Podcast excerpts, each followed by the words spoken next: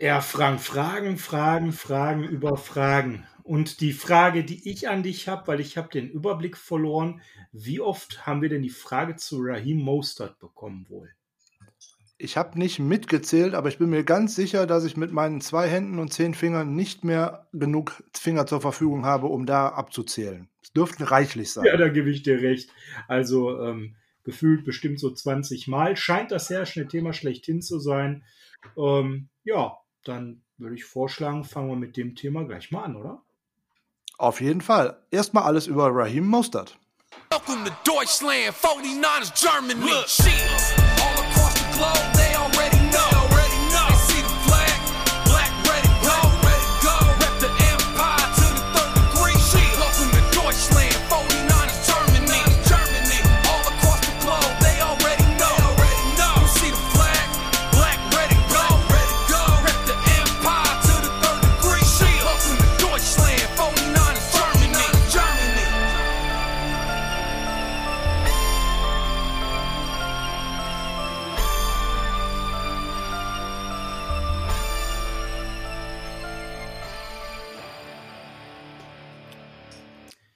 Es ist der 14.07. Dienstags und Dienstags ist Niner Huddles Zeit. Herzlich willkommen zum Niners Huddle, dem Podcast der 49ers Germany. Episode 21 steht im Haus Mailback. Und das mache ich natürlich nicht alleine. Mein Name ist Sascha Lippe und ich habe Verstärkung im Namen von Frank Höhle. Schönen guten Morgen, schönen guten Tag, schönen guten Abend, je nachdem, wann ihr es denn schafft, uns anzuhören. Ja, und ganz egal, ob ihr das mit Käffchen, Tee, Mate-Tee oder vielleicht auch ein Bierchen macht. Heute geht's um Mailback und äh, wir haben umso mehr Zeit für eure Fragen. Erstmal vielen, vielen Dank, dass ihr uns so viele Fragen reingegeben habt. Der Hammer. Also wir haben unendlich Fragen bekommen. Und selbst wenn man die ungefähr 20 Fragen zu Raheem Mostert abzieht, war äh, immer noch eine ganze, ganze Menge dabei. Richtig toll.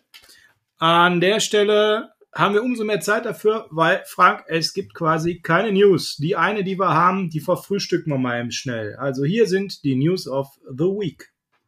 Ja, nachdem es in den Wochen davor doch tatsächlich mal mehrere Dinge zu berichten gab, so wie die ganzen Vertragsunterzeichnungen und sowas zum Beispiel, wir jetzt einfach einfach nur eine ganz lustige und auch kurz hinzunehmende News. Die 49ers haben einen Cornerback entlassen, nämlich Tease Tabor. Der hat witzigerweise auch eine Jones-Fraktur erlitten. Ich sage jetzt witzigerweise, weil er das bei einem virtuellen Meeting geschafft hat. Wie auch immer er das hinbekommen hat. Auf jeden Fall ist er deswegen nicht mehr im Team. Als Ersatz dafür hat man Jamar Taylor verpflichtet, der zuletzt ähm, bei den Denver Broncos und bei den Cardinals unter anderem mal unter Vertrag war. Und die Miami Dolphins haben ihn mal in der zweiten Runde 2013 ausgewählt. Ein Camp Buddy, den dürften wir auf dem 53er Roster höchstwahrscheinlich nicht sehen. Und damit wären wir bei News eigentlich auch schon wieder durch. Das war mal flott. Gut. Mailback. Da, da, da, da, da. Wir haben aufgerufen, bevor wir mit den ganzen Position Previews weitermachen. Ab nächste Woche gibt es wieder Position Previews äh, und ab nächste Woche auch über mehrere Wochen, wie angekündigt, mit Gästen werden wir in dieser Woche mal alle eure Fragen beantworten. Also eine klassische Mailback-Folge, wie ihr sie auch von so sicherlich einigen anderen Podcasts kennt. Und wir wollen einfach mal loslegen, Frank, oder? Na, auf jeden Fall. Und wir sollten uns direkt dem Thema, äh, dem Thema widmen, was jetzt allen im Moment so auf den Nägeln brennt.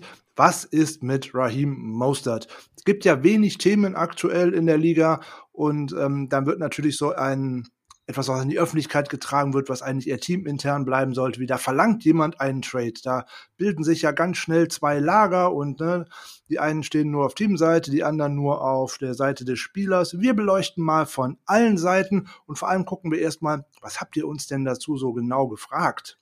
Ja, vor allem ging es halt darum, ist er äh, ersetzbar oder nicht, Frank? Das ist ja mal die erste Frage.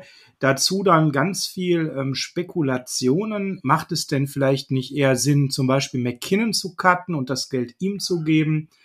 Und ähm, ja, was ist überhaupt ein Gegenwert, wenn wir uns für Trade entscheiden Ich sag mal, wir ähm, machen das mal peu à peu, weil Mostert kam sehr oft in verschiedensten Arten als Frage und ähm, dem widmen wir uns jetzt mal ganz in Ruhe. Frage Nummer eins, Frank. Ich glaube, da sind wir beide auch, so wie ich aus den letzten Tagen in Social Media ähm, wahrgenommen habe, einer Meinung, ist Raheem Mostert verzichtbar oder nicht? Und ähm, da sage ich ganz klar, natürlich ist er verzichtbar. Jeder, so. Sp jeder Spieler ist verzichtbar. Ähm, da gilt schlichtweg und ergreifend auch die ganz einfache Football-Floskel, die eigentlich keine ist. Next man up. Punkt aus. Ja. Ne, Huck, äh, Huckleberry Finn hatte uns unter anderem diese Frage gestellt, nämlich genau so: Mostert verzichtbar oder unersetzlich? Kein Spieler ist unersetzlich. Und gerade im Running Scheme von äh, Kyle Shanahan, der hat in den letzten Jahren schlichtweg bewiesen, dass es kaum einen Unterschied macht, wer denn da tatsächlich als Ballcarrier unterwegs ist. Er hat mit dem zweiten und dritten Running Back Ergebnisse erzielt. Er hat mit dem zweiten und dritten Quarterback Ergebnisse erzielt. Also dieses Scheme macht es diesen Spielern auch schon wirklich, wirklich einfach.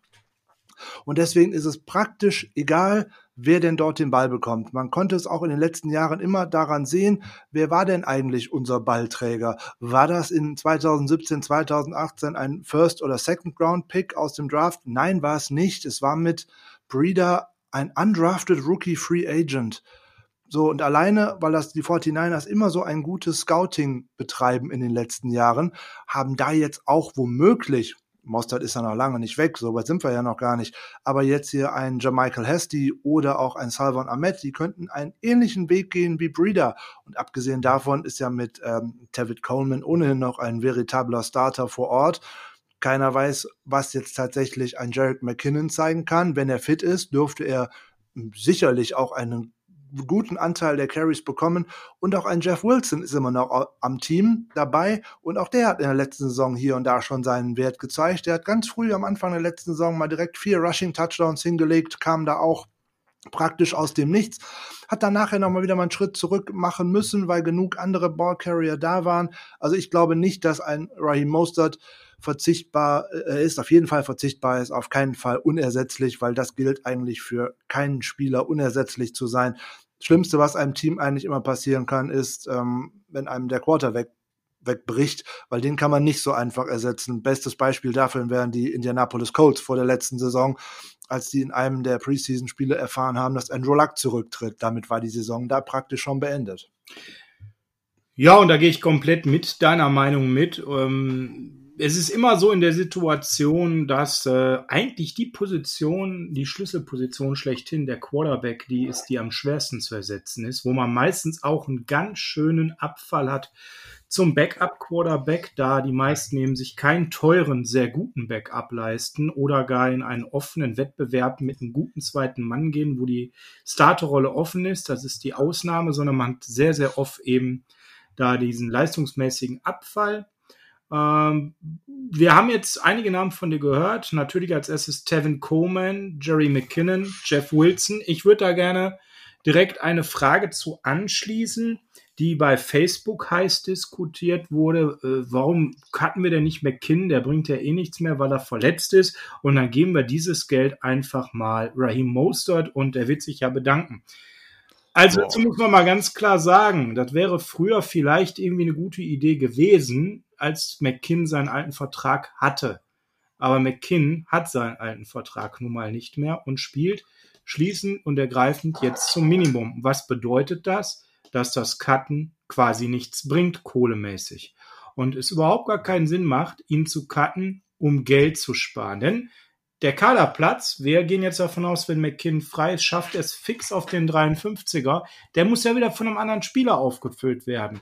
Und der wird ja auch wieder mindestens das Minimum verdienen. Natürlich können das ein paar Dollar weniger sein. Aber allein für den Salary Cap ist das einfach ein total falscher Gedanke zu sagen, wir cutten den. Solange er einigermaßen fit ist und seine Leistung bringen kann, ist er halt jemand, der für dieses Geld viel, viel mehr Value bringen kann, als er verdient. Zweiter Punkt, er ist halt genau das Gegenteil von Raheem Mostert. Raheem Mostert besticht durch seine Schnelligkeit und bringt halt was ganz anderes als McKinn mit. McKinn ist der typische Pass-Catching-Back, der eben ganz, ganz viele andere Optionen dir schafft. Das ist eben keiner, dem du den Ball gibst und der mit dem Kopf voran durch die Mitte rennt. Aus dem wird nie ein Derrick Henry werden. So hat er auch nie gespielt, sondern das ist jemand, der den Ball sehr oft mal eben per Screen Pass bekommt, vielleicht sogar hinter der Line of Scrimmage und dann Yards after Catch macht, weil er eine gute Raumantizipation hat, weil er wendig ist, weil er gute Cuts laufen kann. Wir reden immer über ihn in der Form, dass wir meinen, er ist fit, weil das ist er Stand heute. Und dann ist er eine wahnsinnig gute Ergänzung zu unserem Running Back Core, die wir so an der Stelle von der Qualität nicht haben. Also hier kann man ganz klar sagen, Jarek McKinn so ähm, cutten, macht gar keinen Sinn. Dazu kam dann sogar der Vorschlag, ihn zu traden. Und da muss man ganz klar sagen, nach den letzten Jahren, wo er so verletzt war, ist der Value im Keller. Da würde niemand uns irgendetwas für geben. Da muss man realistisch sein. Jetzt haben wir gerade über Coleman, McKinnon und Wilson gesprochen. Ich finde toll, dass du das genauso siehst wie ich, dass Jeff Wilson wieder einen Schritt zurückgehen musste und definitiv ein Kandidat ist, der einen guten Third Stringer abgeben könnte hinter Coleman und McKinnon. Wir haben ja auch noch zwei ganz junge Jungs äh, in der Hinterhand mit Jermichael Hasty und Salvan Ahmed, wo wir natürlich Stand heute noch nicht seriös einschätzen können, wie gut sie da nachrutschen. Aber wir können euch jetzt schon mal sagen, wenn euch das Thema Raheem Mostert sehr interessiert, wir werden mit einem absoluten Running Back Spezialisten äh, demnächst auch natürlich die Position Preview Running Back machen und da werden wir euch auch nochmal alle vorstellen und da werden wir euch auch erklären, dass wir da sehr wohl eine Menge in der Hinterhand haben. Zumal Frank, du hast es gerade schon gesagt, ein großer Teil der Running Back Leistung, das ist natürlich immer schwer äh, ähm, zu schildern und nicht seriös abzuschätzen, ist aber eben ähm, ähm, scheme bedingt und dementsprechend äh, ist es schon sehr vorstellbar, dass äh, ein anderer Running Back schnell in eine ähnliche Lücke wie Mostert rutschen könnte. Ich erinnere mal an Matt Breeder, wenn der fit war, dann hatte der auch mal ein paar gute Phasen. Leider war er so selten fit. Ne? Vollkommen richtig ist ja auch im Endeffekt wie Phoenix aus der Asche gekommen. Gleiches könnte jetzt ein äh, Salvan Ahmed oder auch ein Jamichael Hasty schaffen. Für alle, die unsere UDFA-Folge noch nicht gehört haben, könnte man ruhig mal reinhören, noch in Party mit Unbekannten. Da haben wir mit denen auch schon mal über beide gesprochen. Aber wie du schon richtig sagst, die kommen natürlich jetzt in, womöglich in einen größeren Fokus auch in der mhm. Running Back Preview, falls sich in der Causa Mostert denn tatsächlich ein Abgang abzeichnet, ähm, was ich einfach auch nicht sehen kann. Ähm, ich kann dir auch nur zustimmen, einen Trade Value bei McKinnon gibt es definitiv nicht.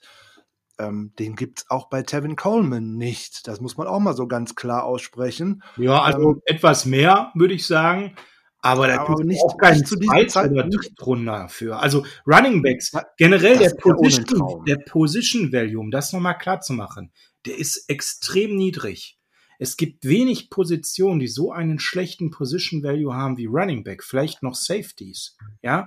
Aber ganz viele andere Positionen werden als wertvoller gesehen als der Running Back. Der Running Back ist ein total austauschbarer Spieler, ja.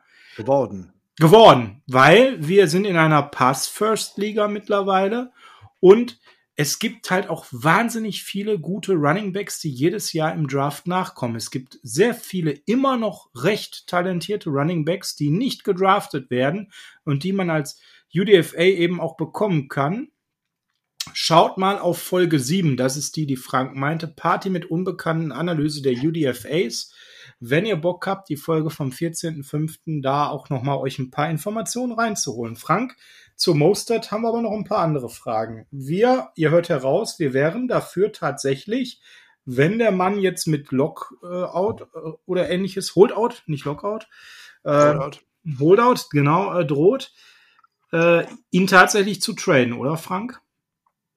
Ja, ist auch immer eine Frage, findet man dazu einen Abnehmer? Ähm, wie du gerade schon gesagt hast, Running Backs sind in der heutigen NFL in großem Maße austauschbar, wenn man nicht gerade einen äh, Saquon Barclay oder Ezekiel Elliott oder vielleicht auch einen Derrick Henry hat. Die ersetzt man natürlich nicht so einfach. Das würde man, sieht man bei den entsprechenden äh, Teams auch, wenn der ausfällt, dann ist der Drop-off recht groß.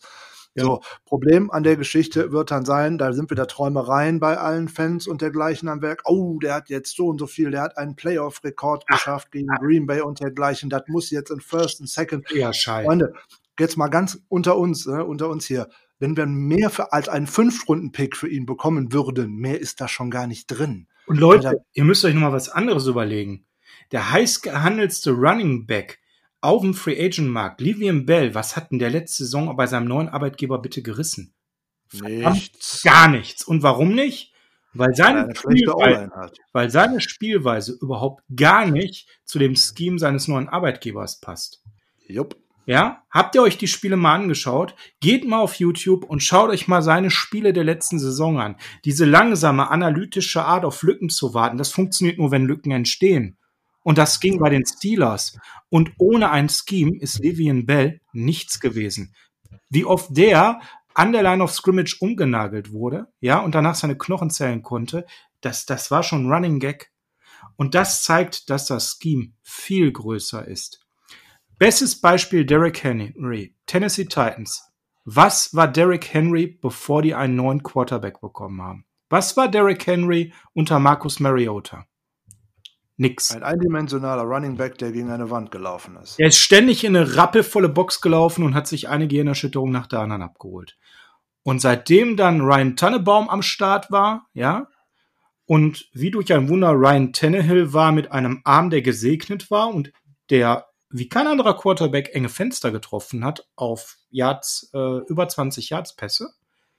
Ab dem Moment öffnete sich die Box und plötzlich ist Derrick Henry ein super Running Back.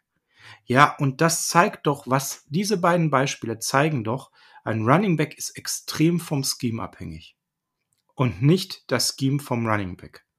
Natürlich hat man im Optimalfall ein tolles Scheme, was dann auch noch ein Running Back hat mit seinen Fähigkeiten, die das sehr gut ausnutzen. Aber an der Stelle muss man noch ganz klar sagen, wer war bitte Raheem Mostert noch vor ein paar Monaten? Wir reden über jemanden, der Kohle will, weil er drei, vier starke Spiele gezeigt hat. Wir sollten bitte mal die Kirche im Dorf lassen. Ich habe keine sehr starke gesamte Saison gesehen. Du, Frank? Nein, es waren ähm, zwei, drei ausgezeichnete Spiele dabei und da werden viele den Playoff-Run tatsächlich im Hinterkopf haben. Man muss einfach äh, hier und da einfach auch nur auf die Statistik gucken, die sagt einem auch schon ganz viel. Äh, insgesamt über alle Spiele gesehen hat er tatsächlich 190 Mal den Ball gehabt und hat 1100 Yards erlaufen. Ja, 190 okay. Mal, Leute, das ist eine Sample Size, damit kann man ja. tatsächlich gar nichts machen, außer sie den Klo runterspülen. Die sagt mal gar nichts aus. Wirklich gar nichts. Ja, er kam auch noch zu dem Zeitpunkt völlig raus, wo wir eine bärenstarke Phase hatten, wo unsere O-Line super gearbeitet hat, ja, wo die Tight Ends toll mitgeblockt haben, wo das ganze Scheme über, über Fakes, über Pre-Snap Motion und so weiter unheimlich viel ihm geöffnet hat. Ja, er hat das dann sehr gut verwandelt. Das wollen wir ihm gar nicht absprechen. Ja, aber bitte, jemand mit ähnlichen Fähigkeiten hätte das genauso verwandelt, weil es ging im Endeffekt darum, einfach nur sehr schnell zu sein, um durch die Gaps, die nur eine gewisse Zeit offen waren, durchzukommen. Das hat er toll gemacht. Drei Spiele, vielleicht auch vier. Lasst uns nicht drüber streiten.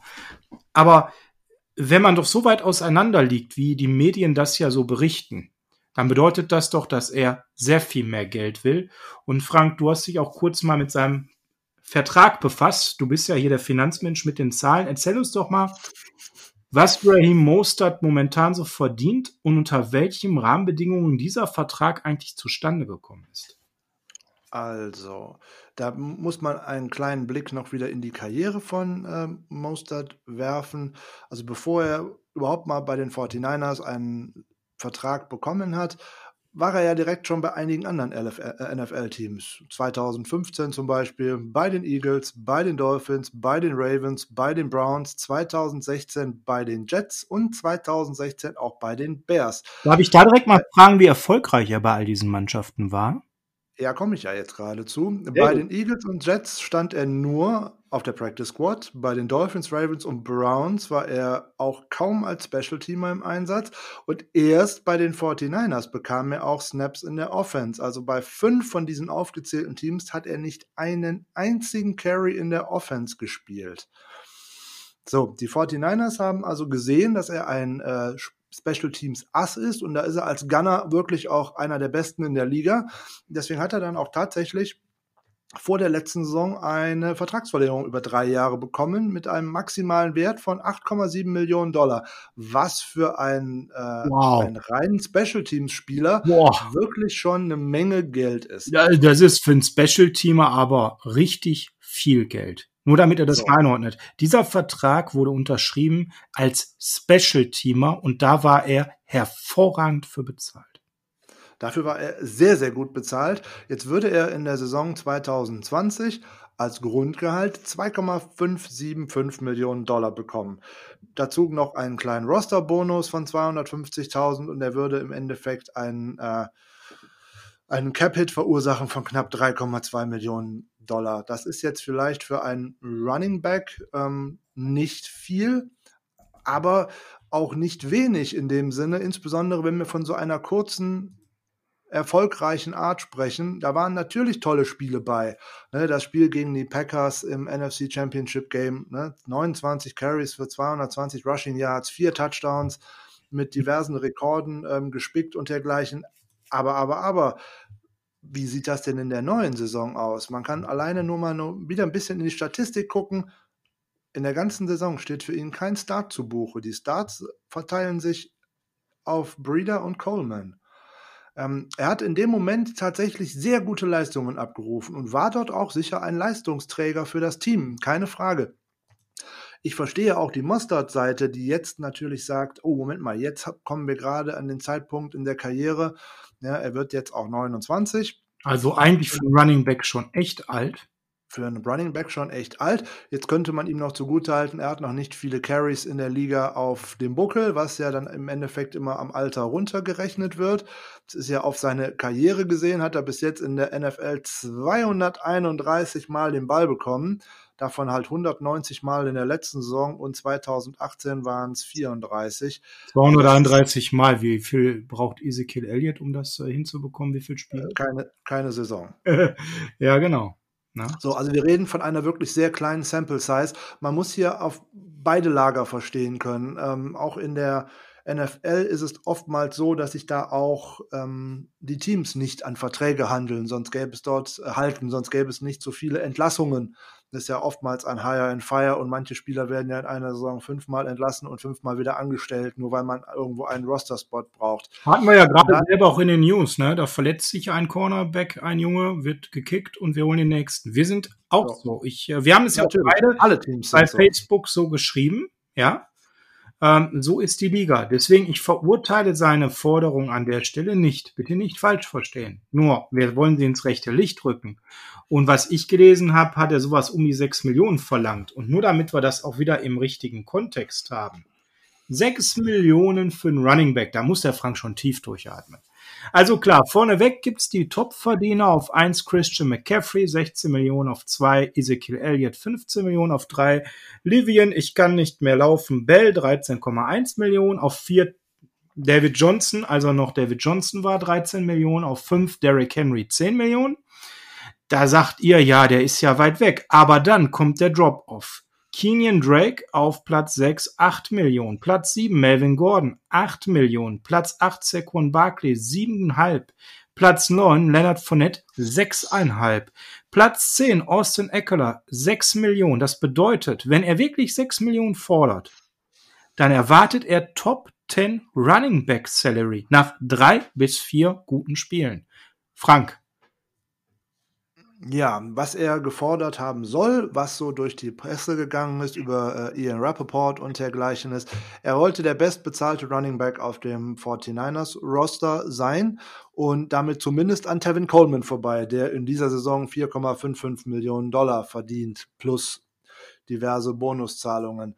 Ähm, ja, finde ich Gut, wenn er das nochmal so ein Jahr bestätigt, könnte man sich nach so einer Saison mit viel besseren Argumenten hinsetzen, weil man es dann zwei Jahre in Folge mal gezeigt hat, dass man es dann auch tatsächlich auf den Platz bringt, was man denn meint zu können. Dazu müsste er aus meiner Sicht aber auch ein deutlich besserer Passcatcher sein und das ist er einfach nicht. Da, ja, genau, ja. da kommt auch, kommt auch wieder McKinnon ins Spiel ähm, man kann mal kurz an die letzte Saison zurückdenken. In den Spielen, wo wir dringend einen Running Back gebraucht haben, der mal einen Ball aus dem Backfield hätte fangen sollen, zum Beispiel gegen die Cardinals oder auch im Super Bowl gegen die Chiefs, da war auf einmal ein gewisser Wilson am Ball und für den ist ein äh, Play ausgewählt worden, wo Jeffrey Wilson den Ball fangen sollte.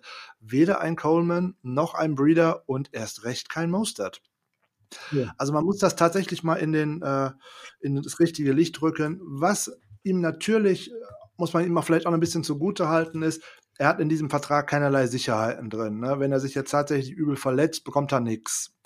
Da wäre es womöglich eine schöne Sache, die man mal nachverhandeln könnte oder man könnte nachverhandeln, dass man sagt, es kommen gewisse Bonuszahlungen dazu. Ne? Er erreicht, keine Ahnung, 800 oder 1000 Rushing Yards, so und so viele Touchdowns oder weiß der Geier, was man da so alles an Incentives, wie die Amerikaner das so schön nennen, einem solchen Vertrag womöglich hinzufügen könnte. Ähm, es ist jetzt gemein, wenn man dem Spieler sagt, hör mal, du darfst das nicht fordern. Natürlich darf er das fordern, ähm, aber er hat ja auch mal einen Vertrag unterschrieben im Bewusstsein, dass der auch eine gewisse Länge haben könnte. So, wenn er jetzt den Weg gehen möchte zu einem Holdout, gut, dann wird er diese Saison keinen Dollar verdienen. Ja, also grasen wir jetzt mal die Fragen ab. Was sagt ihr zu der Trade-Forderung von Ray Mostert äh, von Nils auf Instagram? Ich denke, Nils, haben wir beantwortet. Würdet ihr Mostert bezahlen oder ihm nach seinem Trade-Wunsch gehen lassen? Von Lerumina, ebenfalls auf Instagram. Ich denke, bezahlen sind wir uns einig. Nein, wenn es um 6 Millionen geht. Man könnte Garantien nachverhandeln, das hast du sehr schön gerade erklärt. Ja, man könnte mal ein Schnäpschen drauflegen, ja, vielleicht irgendwie ein Essen bei McDonalds für 256 Dollar. Aber der Running Gag. der Running Gag, genau, beim Running Back. Ähm, aber ähm, sicherlich keine 6 Millionen oder von mir aus 5,5, womit er Top 10 Running Back Gehalt hat. Das ist völlig außer Welt. Trade-Wunsch gehen lassen, klar, wenn er jetzt natürlich eine Drohgebärde aufbaut, die ähm, uns dann suggeriert, dass er sich nicht mehr voll reinhauen wird, dann wäre das ganz klar, da müsste man darüber reden. Aber dann sind wir wieder bei Franks Aussage und die gehe ich voll mit. Ja, wer will den denn? Wer will den denn mit dem Wissen, er muss ihn danach bezahlen?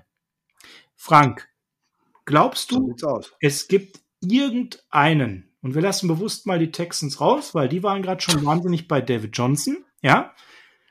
So. Sonst hätte ich ja gesagt, sind die Texans prädestiniert dafür, das zu machen. Aber irgendein außer den Texans, der diesem Mann 6 Millionen Dollar bezahlt und uns irgendwie auch noch einen Viert- oder Fünf-Runden-Pick dafür gibt? Naja, grundsätzlich, einen Verrückten gibt es immer. Ne, den sieht man vielleicht jetzt nicht so unbedingt im Wald vor lauter Bäumen. Aber da muss sich ja nur beispielsweise, oh, ich nehme mal die Cowboys als nettes Beispiel. Ne, wenn sich da im ersten Training, wenn es irgendwann stattfindet, Ezekiel Elliott das Kreuzband reißt, ist die Saison für die fast vorbei und dann brauchen die einen Running Back. Und dann genau. macht man vielleicht auch mal wildere Sachen, als man sonst vielleicht auch nicht getan hätte. Ja. Das sind halt reine Spekulationen, Landing Spots und dergleichen kann man jetzt suchen.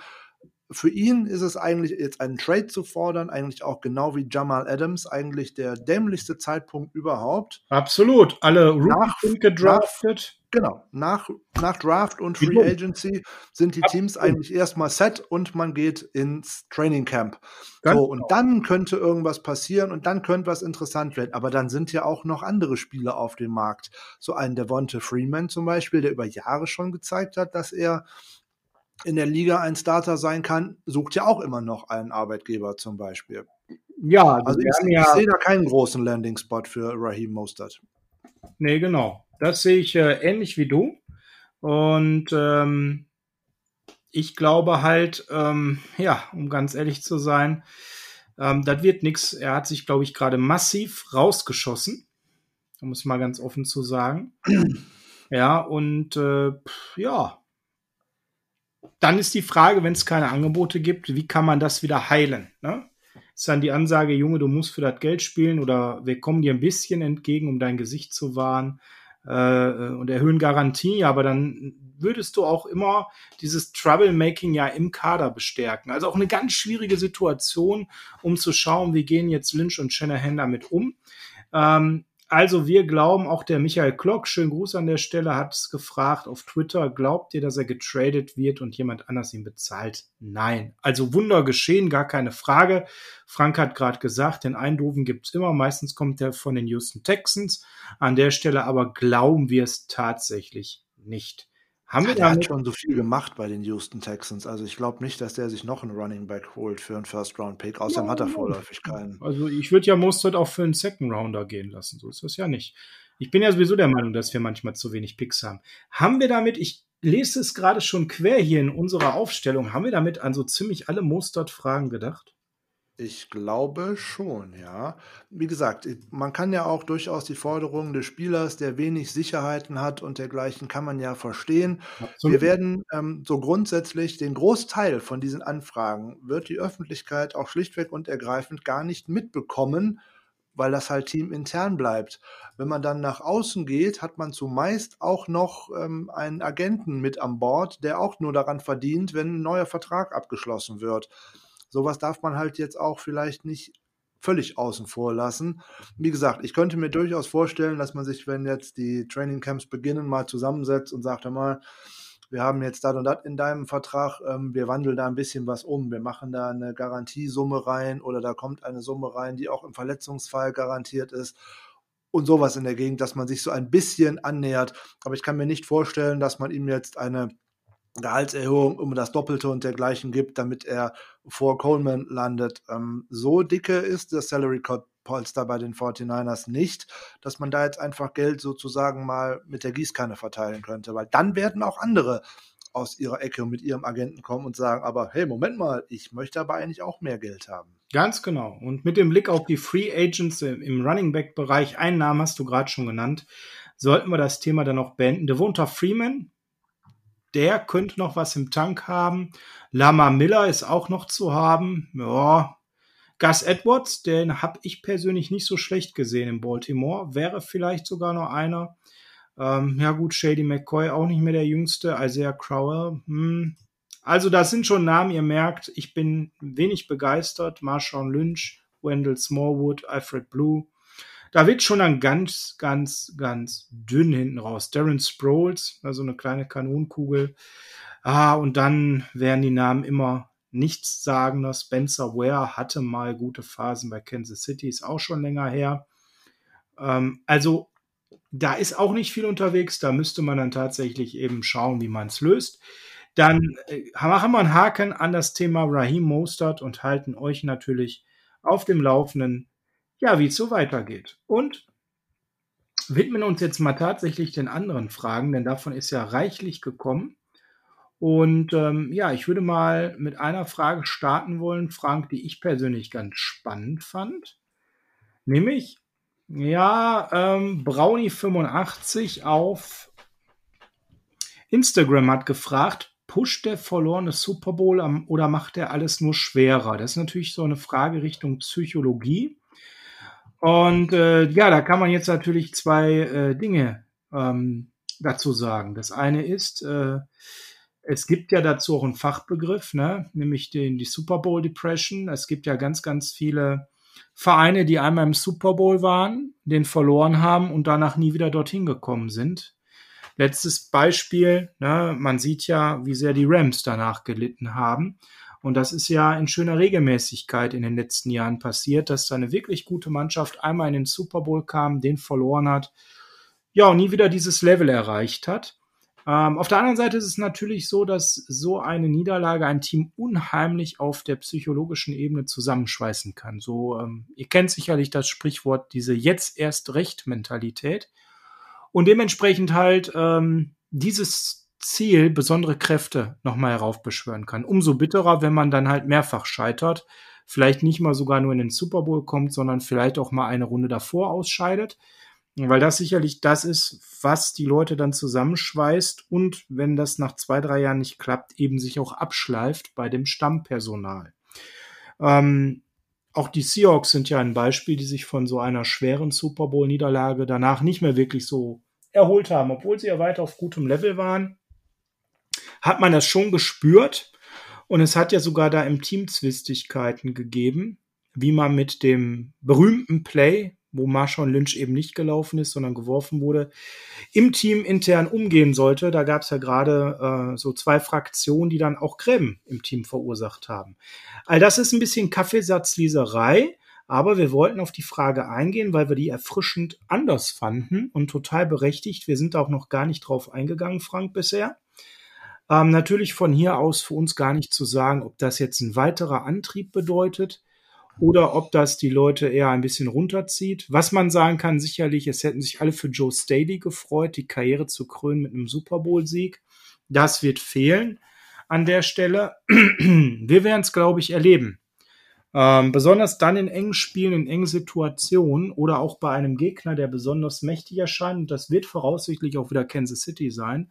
Wie ist das Play-Calling? Wie setzen die Spieler in dem Moment dann die Plays um, wenn es wieder vergleichbare Situationen gibt, wie wir sie im Super Bowl hatten? Dann in dem Moment, dann werden wir sehen, ob wir den Super Bowl gut abgeschüttelt haben, diese Niederlage, äh, und uns das motiviert hat oder ob das noch tief sitzt und wir in dem Moment Flashbacks haben, die uns unsicher werden lassen. Ich denke, gerade aus vielen Äußerungen von Spielern kann man so einiges ablesen, wie man jetzt in diese Offseason geht was man direkt nach dem Super Bowl gehört hat oder auch gerade was man in den letzten Wochen äh, jeweils so gehört hat. Beispiel dazu wäre wieder George Kittle. George Kittle wartet ja auf seinen Vertrag. Man verhandelt und ähm, es geht um die Höhe und um Auszahlungen und um Bonus und dergleichen. Sein Agent hat so einen Spruch fallen lassen, so nach dem Motto, er würde sich ja wundern, wenn George Kittle in der Offseason ähm, auf dem Trainingsplatz erscheint. Und George Kittle hat darauf ganz klar geantwortet, natürlich steht er auf diesem Trainingsplatz, weil er will ja den Super Bowl zurück. So, also da hat, hat man von einigen Spielern gehört. Richard Sherman hat sich ähnlich geäußert. Ähm, auch Jimmy Garoppolo hat in einem äh, Interview gesagt, dass man auch aus einer Niederlage eigentlich immer mehr lernen muss, als dass man sich äh, von ihr runterziehen lässt. Und ich glaube auch äh, Kyle Shanahan und auch ähm, John Lynch wissen genau, wie man jetzt im Moment verfahren muss und verfahren wird, um dieses Team genau wieder auf Spur zu bringen, nämlich dahin zurückzukehren, wo man denn leider nicht den äh, kompletten Erfolg mitnehmen konnte, sondern man stand im Super Bowl und konnte leider die Vince Lombardi Trophy nicht mit nach Hause nehmen. Ich denke, äh, das Team wird in diese Richtung schon richtig eingenordet sein. Es sind genug hungrige junge Spieler am Werk, die äh, den Erfolg gerne haben möchten. Und man hat auch keine Spieler dazugeholt, die jetzt von Teams kamen, wo man schon mehrfach irgendwelche Ringe gewinnen konnte, Ne, auch ein äh, Trent Williams würde sicherlich furchtbar gerne mal äh, nicht nur in die Playoffs, sondern auch in den Super Bowl kommen. Das hat er bei den Redskins auch nicht gehabt. Oder wie man jetzt sagen muss, bei dem Team formerly known as Redskins. Ähm, schauen wir mal. Ich denke, das ist alles, das kann in beide Richtungen gehen. Ähm, man muss abwarten, wie dort auch ein Saisonstart verläuft. Ähm, ist es ein holpriger Saisonstart, wird sicherlich schwieriger werden, als wenn man direkt mit zwei, drei Siegen in Folge in die Saison startet. Das macht immer alles viel einfacher. Und ähm, dann wird man auch wieder aus der Kabine heraus mehr erfahren. Im Moment ist das alles so Kaffeesatzleserei, eben weil auch die Spieler und die Coaches und alles, was so um das Team herum ist, wo sonst die netten Analysten äh, und Kommentatoren aus den USA auch immer irgendwie kleine Stories herausbekommen können. Diese Nähe ist halt nicht vorhanden durch die ähm, Schließung der Facilities und dass die Spieler nicht am ihren gewohnten Ort, nämlich auch in der Team Facility anzutreffen sind. Da gibt es das alles nicht und da weiß man halt auch viel weniger, was was so Spieler im Moment halt denken und ähm, ja, es gibt keine täglichen Pressekonferenzen und, und, und. Ne, so wurde schon ähm, rund um Minicamps, Rookie-Camps und dergleichen immer schon jeder vor die Presse gezerrt und musste irgendwelche Statements abgeben, Fragen beantworten und, und, und. Das gibt es im Moment alles gar nicht. Und deswegen ist man eigentlich in so einer Blase, die man aus den letzten Jahren heraus einfach nicht kennt. Ja, aber es ist auch gut, dass es sie nicht gibt, weil ich glaube, an der Stelle ist es eben auch äh, so, dass da viele Fragen zugekommen wären. Wie habt ihr den Super Bowl verdaut und so weiter? Und auch da wieder so aus meiner Erfahrung, meiner hauptberuflichen Tätigkeit, wo ich ja viel genau in diesem Bereich äh, wirke als Coach, ähm, Leute zu unterstützen, Motivation aufzubauen, Ziele zu finden, Dinge zu ähm, fokussieren, kann ich sagen, dass es ganz oft eben so ist, wenn dann zum Beispiel die Medien immer wieder danach fragen, Mensch, Jimmy, wie ist es denn, die Super Bowl-Niederlage ähm, gut überstanden? Gerade wenn man da rausgeht und sagt ja, die immer wiederkehrenden Fragen, die nerven an der Stelle und die ankern das Thema wieder.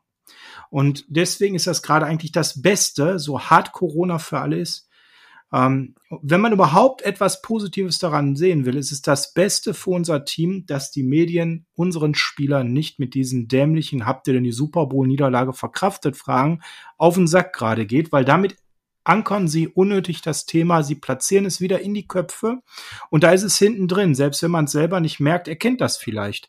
Man denkt manchmal, man hat ein Thema schon lange wieder vergessen und dann kommt irgendwann ein Moment, wo man so ein Flashback kann und denkt, wieso denke ich daran? Oder man wacht plötzlich auf, wenn man was geträumt hat, wo man seit Jahren nicht mehr dran gedacht hat. Und ja, genau, und genau das ist dieses Thema Unterbewusstsein. Und äh, gerade in der, in, der, in der Sportmotivation ist es ähnlich. Ich coache ja Führungskräfte vor allem auch. Das ist vergleichbar. Die haben ja auch manchmal sehr, sehr besondere Situationen, Events. Ähm, man macht die Leute heiß und es geht vor allem darum, dass sie aus Misserfolgen lernen, um einen Misserfolg umzuwandeln von ihrer Denkweise in etwas Positives. Und da hat die Truppe um Shanahan jetzt in Ruhezeit, das für sich zu leisten und äh, wird halt durch die Medien nicht so massiv gestört. Ich denke, damit ist die Frage auch erschöpft. Und Aber ich hätte noch einen kleinen Einwurf. Ja, gerne. Nämlich beim letzten Mal, als es auch im Endeffekt, da ging es nicht um einen Super Bowl, den man nicht gewonnen hatte, sondern wenn wir mal kurz zurückblicken auf die letzte Kaepernick-Saison bei den 49ers. Es ging jetzt gar nicht ums Sportliche, sondern im, in der Offseason gab es irgendwann mal ein Interview von einem oder mit einem nicht namentlich genannten Mitglied des Teams und auch ähm, des Coaching-Staffs, die beide gesagt haben, es ist schön, dass diese Saison und auch jetzt den Großteil dieser Offseason jetzt schon vorbei ist, aus einem ganz einfachen Grund. Wir haben in der ganzen Saison eigentlich nicht über Football gesprochen. Wir haben wir sind alle genau. darauf angesprochen worden, auf das, ob wir das finden, was Kaepernick denn dort macht. Ob wir denn finden, dass das richtig ist. Warum wir denn mitknien oder nicht knien es wurde nicht mehr über Football gesprochen. Und das hat man in der ganzen Saison auch den Rest von dem Team angemerkt, dass da viele angeschlagen waren. Na, jetzt ist das ja wieder Thema und da haben sich diesmal auch, ähm, Gott sei Dank, auch die 49ers im Vorfeld ja schon anders aufgestellt und die Liga stellt sich ganz anders auf im Vorhinein, sodass ich denke, dass man, wenn es eine Saison gibt, dass man viele kniende Spieler sehen wird und viele ähm, Dinge in eine ganz andere Richtung gehen, als es noch vor wenigen Jahren der Fall gewesen ist, sodass nicht nur Einzelne von diesem ganzen Thema erschlagen werden, was damals sicherlich auch das Problem daran gewesen ist. Aber das Gleiche, wie du schon richtig gesagt hast, Sascha, ist das auch mit dem verlorenen Super Bowl. Man wird jetzt nicht die ganze Zeit darauf angequatscht, sondern mal so einzeln, mal so in Podcasts und so Einzelinterviews. Aber nicht, dass man halt auf dem oder neben dem Trainingsfeld immer direkt in Mikros und dergleichen reinrennt. Und man darf auch nie vergessen, aus welche Kraft aus Niederlagen denn auch tatsächlich mal herauswachsen kann. Da muss eine Niederlage nicht immer nur negativ sehen, sondern da kann man ganz, ganz viel Motivation rausschöpfen und das kann ein Team auch, wie du schon vorhin richtig gesagt hast, richtig zusammenschweißen. Das zählt natürlich nicht exklusiv für den Football, das gilt für alle Mannschafts- und Teamsportarten. Das gilt aber auch für ähm, für einen Tennisspieler, der mal in Wimbledon verloren hat oder irgendwas und sich dann nur noch ein Ziel setzt, dass er das, genau das erreichen möchte. Von daher einfach abwarten. Ich denke, das Team ist da auf einem guten Weg, weil da viele, viele positiv denkende Menschen dabei sind und die auch gerade zwei Vordenker haben, die auch lange, lange Jahre in der Liga schon bewiesen haben, dass sie da zu den führenden Köpfen gehören. Ne, John Lynch hat ewige Zeiten gespielt, auch wirklich mal bei guten Teams und war immer ein Leader dort im Locker Room. Und Kyle Shanahan ist, äh, seit er atmen kann, im Endeffekt mit in einem Locker Room und auf Trainingsplätzen mit seinem Vater mit dabei gewesen. Die Familie Shanahan weiß schon, wie man Spiele gewinnt und auch wie man ein Team, was mal am Boden liegt, wieder aufrichtet. Ja, genau. Kommen wir zur nächsten Frage. Der Janis Machowski war auch einer von denen, der Fragen hatte zu Raheem Mostert, Value, Traden und so weiter. Aber der hatte noch eine andere Frage und die finde ich persönlich ganz spannend. Ähm, es geht um unsere Einschätzung zu Spieleverschiebungen, Absagen aufgrund der Corona-Situation. Was bedeutet das für die Liga, die Spielerverträge, die Rookies, den Cap Space, die nächstjährigen Draft? Weiß ja, ja. niemand ist wahrscheinlich die sinnvollste Einschätzung. Teile ich aber nicht so. Denn man kann definitiv ein paar Sachen schon beantworten. Was heißt das zum Beispiel für einen Cap Space? Der geht runter. Denn alles andere macht gar keinen Sinn. Wir werden enormster Einnahmeverluste haben. Ja, und es gibt so eine Möglichkeit, dass die NFL diese äh, Senkung des Cap Space, die zwingend erforderlich eigentlich ist, nicht durchführt, um die Vereine zu schonen und gleichzeitig dann aber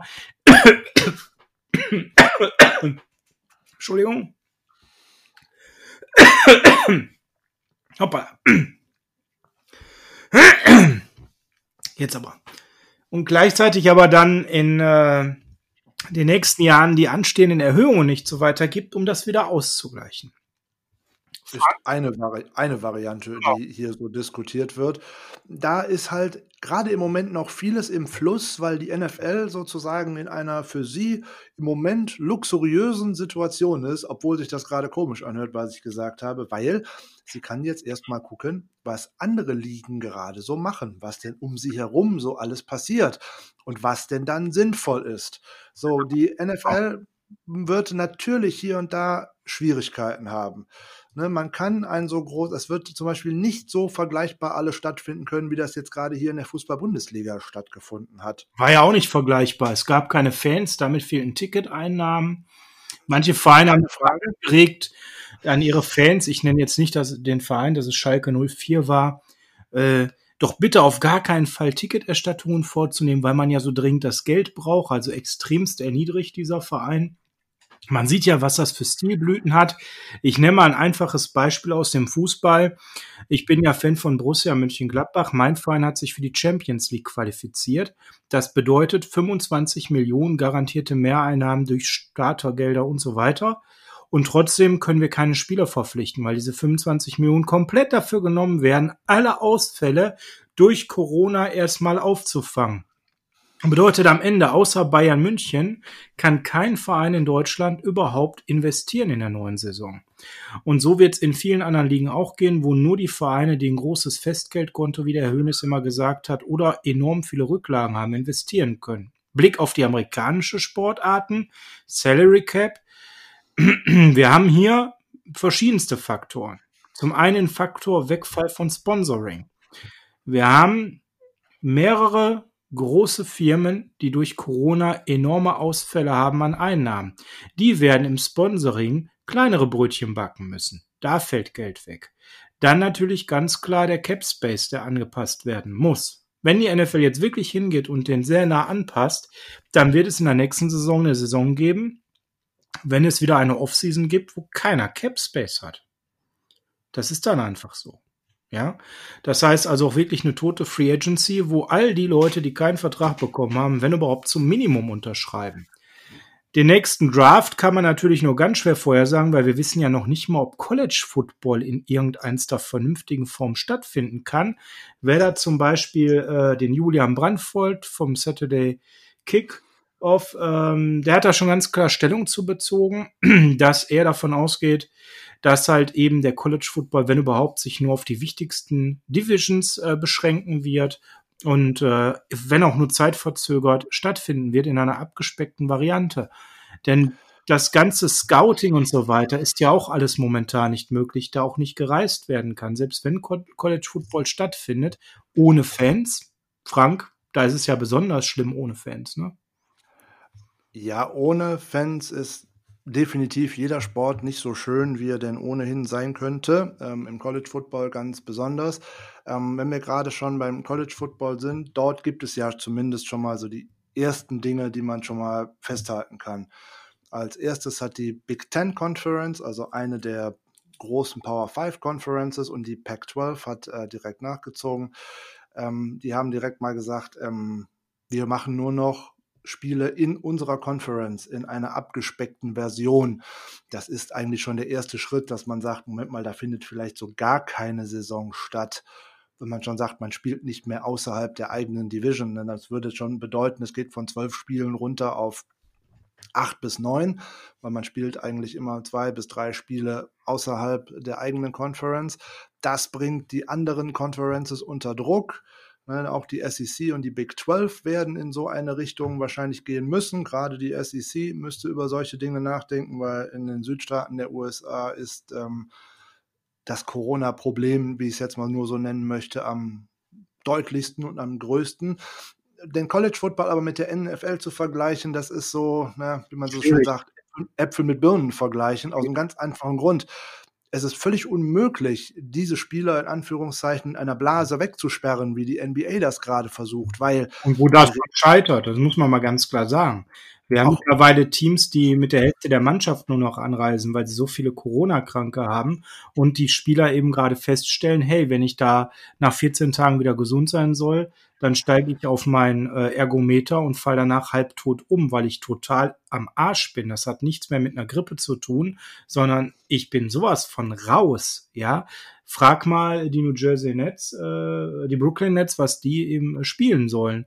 Ja, die haben jetzt Spieler verpflichtet, die schon wieder in Rente waren, damit sie überhaupt genug Spieler haben, um in Orlando ähm, loszulegen. Dazu soll das jetzt stattfinden, wo gerade äh, heute ähm, gemeldet wurde, dass gestern die höchste Anzahl an äh, Corona-Neuerkrankungen in Miami waren bisher. Also das Ganze steht auf ganz wackeligen Beinen in der NBA, kurz davor, als Projekt komplett zu scheitern. Dann stellen wir uns doch mal die Frage, was passiert denn, wenn ein LeBron James, ein Kawhi Leonard oder ähm, ein anderer sehr, sehr wichtiger Spieler, ein Aushängeschild dieser Liga, Covid-19 positiv ist. Kannst du den ganzen Kram abblasen. Weil egal wer da Champion wird, es wird immer die Saison sein, wo LeBron James äh, gefehlt hat wegen Corona. Imagemäßig nicht mehr aufzuholen. Ja, zumal auch in der NBA die Blase ja nicht heißt, dass alle in der Blase sind. Es sind die Spieler in der Blase und dann, wenn das von 22 auf 16 Teams reduziert wird, dürfen dann die Familien in die Hotels dazukommen. Ja, aber das Hotel hat nun mal Bedienstete und die sind nicht in einer Blase, sondern die gehen abends nach Hause. In einem Bundesstaat, der gemessen an der Anzahl der Einwohner mit die meisten Corona-Neuinfektionen momentan hat in, in ganz Amerika. Zahlen, die wir in Deutschland nie erreicht haben. Das muss man auch mal an der Stelle ganz klar sagen. Also es ist nicht nur so, dass die NFL nicht in einer Blase stattfinden kann. Schon die Blase reduziert zwar das Risiko, aber auf gar keinen Fall ist es damit weg. Und äh, ja. Das war ja genau das, wo ich mit dem Vergleich auf die Bundesliga hin wollte. Das hat hier geklappt, weil man tatsächlich diese Mannschaften mal wirklich weggesperrt hat und auch eine massive Anzahl an Tests hat stattfinden lassen. Und es ist wirklich ein überschaubarer Kreis. Jetzt wird jeder sagen, oh, das sind 25 Spieler pro Mannschaft plus irgendwas. Ja, das sind aber auch in dem Falle dann recht gut bezahlte Menschen, die sich da vielleicht auch mal drauf einlassen können. Für den College-Bereich gilt das alles nicht. Das sind Studenten, die werden dafür nicht bezahlt. Und dann hat tatsächlich, die müssen auf diesem Campus sein, um die tatsächlichen Einrichtungen der College-Teams benutzen zu können. So, das wird man niemand dort tun können, wenn man sagt, es findet kein Semester statt, aber die ganzen Student Athletes, die dürfen dann auf den Campus. Das wird es nicht geben. Und dann kommt noch die ganze Größe eines Football-Teams dazu. Ähm, alleine ein NFL-Roster, wenn es 53 sind, so, in den College-Mannschaften sind es 90 und mehr, plus alles, was da drum herum ist. Das ist alles schon gar nicht mehr zu handeln. Also eine verkürzte College-Saison ist unausweichlich, unausweichlich. Vielleicht wird sie verschoben, dass man jetzt ohnehin, wenn man eine verkürzte Saison spielt, dass man dann ohnehin vier Wochen später anfängt. Oder dass man vielleicht den Weg geht, das Ganze ins Frühjahr 2021 zu schieben. Das ist zum Beispiel, was die Ivy League macht. Das ist jetzt nicht das höchste College-Sport-Level. Die Ivy League sind unter anderem solche äh, renommierten Universitäten wie Harvard und Yale die spielen jetzt im College Football jetzt nicht das größte, ähm, die größte Rolle, aber die haben zum Beispiel schon bekannt gegeben, dass sie schlichtweg und ergreifend alle ihre Sportwettbewerbe, ne, egal ob das äh, Cricket oder was auch immer die alles so anbieten, dass das alles erst nächstes Jahr ist, dass das dieses Jahr gar nicht stattfindet. So, und das hat natürlich alles auch Auswirkungen auf äh, die NFL. Wenn man jetzt sagt, oh, die College-Football-Saison startet tatsächlich vielleicht erst im Januar, ähm, dann ist natürlich Anfang April oder sowas oder Mitte April für den äh, NFL Draft ein bisschen früh. Ne, da müsste man den vielleicht auch ein wenig nach hinten verschieben und dann muss man halt irgendwie Zeit aufholen. Das, das ist alles, alles ganz schon ein kleines Übel, wenn man es nur verschieben würde, Frank. Aber so sieht's aus. Aber es könnte natürlich auch ein alles komplett in der Luft und es würde mich nicht mehr überraschen, wenn wir eine sehr abgespeckte Version einer NFL-Saison bekommen, mit wenig Fans im Stadion. Florida schlägt gerade 20 Prozent Kapazität vor für das Stadion, wenn man das mal als Anlass nimmt. Das ist schon extrem wenig. Ähm, und wirklich abgespeckt in jeglicher Form. Ja, keine Cheerleader, kaum Fans, kein Tram-Tram. Und die Spieler zumindest annähernd in eine Bubble zu bringen, damit das überhaupt noch stattfinden kann. Ich finde auch zum Beispiel, ne, ähm, geht ja auch gerade durchs Internet, ähm, die Sache sehr, sehr äh, lächerlich, dass sie auf einer Seite einen Vollkontaktsport haben, wo Schweiß und so weiter ausgetauscht wird, aber Trikots darf man nicht tauschen. Also das zeigt ja, wie verzweifelt diese Diskussion auch momentan von allen Beteiligten geführt wird. Ähm, du hast so ein Beispiel rausgesucht der äh, Tampa Bay Buccaneers, dass auf der einen Seite es mehrere Spieler gibt, die sehr skeptisch auf diese Saison blicken und in ihrem Team mit äh, Devin White ein Spieler ist, der eine riesen Party geschmissen hat für zig Leute und der mal eben auf all das, was da gerade besprochen wird, gar keinen Wert legt. Fand ich mega hart. Und damit ist er ja nicht alleine. Ezekiel Elliott ist ja auch so ein Partyman, der da Riesenpartys geschmissen hat, dem auch alles egal war. Und ähm, das zeigt, dass ja schon die Spieler, die Funktionäre äh, zerrissen sind. Was passiert denn, wenn ein Spieler in Zukunft auch sagt, hör mal, äh, ich spiele nicht, weil mein Partner ist ein Risikopatient oder ich habe Kinder, die Risikopatienten sind oder meine Frau ist schwanger und ich weiß nicht, ob das Kind dann vielleicht behindert zur Welt kommt. Das sind ja alles Fragen, die, die legitim sind. Was passiert mit so einem Spieler? Wird er dann einfach entlassen, weil man es immer so gemacht hat? Oder wird er einfach weiter bezahlt? Also es gibt ja Sportarten, der Fußball gehört ja gerade dazu, wo die Spieler keinerlei Sanktionen zu befürchten hatten. Und die NBA geht jetzt auch gerade diesen Weg, dass jeder sagen kann, er tritt nicht an ähm, wenn es triftige Gründe gibt und dann bekommt derjenige eben gut für diese Zeit sein Gehalt nicht. Bestes Beispiel ist hier ein Spieler ähm, der Washington äh, Wizards, ähm, der ganz klar gesagt hat, er hat Vorerkrankungen. Ähm, wenn er jetzt antritt und Corona bekommt, dann hat er Sorge um seine andere Gesund um seine Gesundheit und tritt nicht an. Ein anderer Spieler tritt nicht an, weil durch die Verschiebung das genau in die Besuchszeit, in die einmonatige seines Sohnes äh, fällt, wo er mitten in einem Sorgerechtsstreit mit seiner Frau ist. Die NBA lässt hier keinerlei Sanktionen zu, sondern sie behandelt alle Spieler gleich. Das finde ich ein tolles Signal. Die Frage ist, ist die NFL dazu auch bereit? Hat die überhaupt die Möglichkeit? Also ihr merkt ein sehr, sehr schwieriges Thema was äh, sehr facettenreich ist. Es sind ja so viele Sachen schon ausgefallen, ob es die OTAs sind, ob es die Minicamps sind. Die Rookies, da war ja auch die Frage, was bedeutet das für Rookies? Das haben wir schon in den letzten Podcasts angedeutet, Frank. Für die Rookies ist das natürlich schlecht, weil die brauchen nun mal an der Stelle ähm, Trainingsmöglichkeiten, um reinzukommen. Die müssen natürlich natürlich die Möglichkeit haben, Spielzüge einzustudieren und zwar nicht nur, indem sie das in der Theorie lernen, sondern auch in der Praxis. Ob es Raps sind, ob es Walkthroughs sind, all das findet gerade nicht statt. Deswegen sagen ja die Fantasy-Football-Experten schon, Rookies kann man deutlich niedriger ansetzen von dem Value, als in den letzten Jahren. Und wir haben ja letztes Mal auch schon darüber gesprochen. Ich bin auch der Meinung, wenn es dann zu einer Saison kommt, wird man am Anfang eher mehr Laufspiel bei vielen Mannschaften sehen, weil man das leichter einstudieren kann als Passspiel.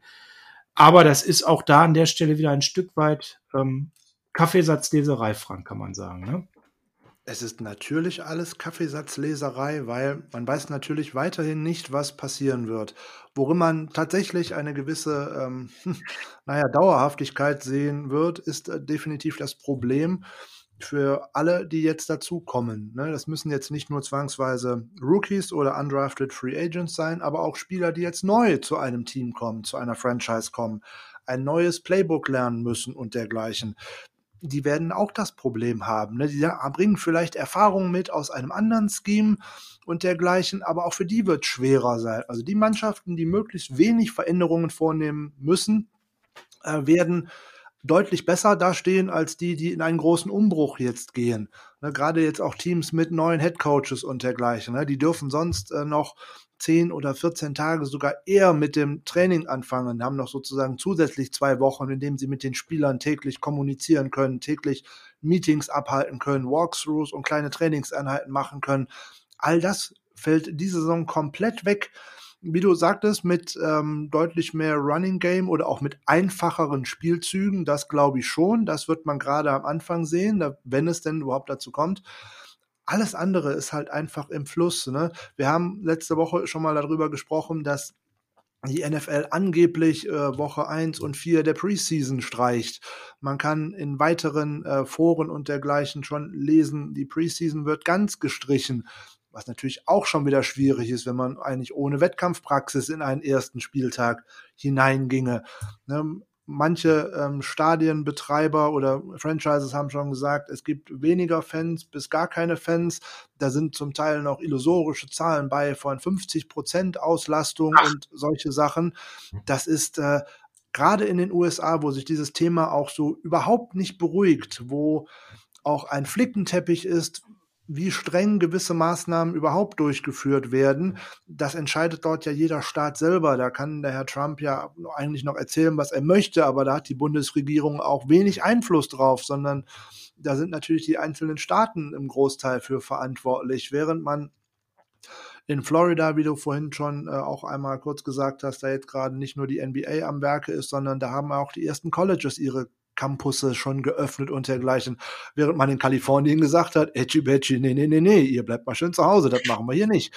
So, das Problem wurde in die äh, Colleges ja auch direkt hineingetragen und da ist ein ganz interessanter und, wie ich finde, erschreckender Faktor, den man da noch einmal kurz im Rahmen von dem Ganzen erwähnen sollte. Ähm, ja, da waren jetzt wieder diese Voluntary Workouts, die waren jetzt wieder mal ein paar Wochen lang möglich, also freiwillige Beteiligung an Trainingseinheiten und dergleichen. Und dabei sind natürlich auch Tests durchgeführt worden und die waren bei einigen wirklich verheerend, so bei, bei Texas zum Beispiel oder auch bei LSU und auch selbst bei Alabama, wo man dann auf einmal 25, 30 und noch mehr positiv getestete hatte.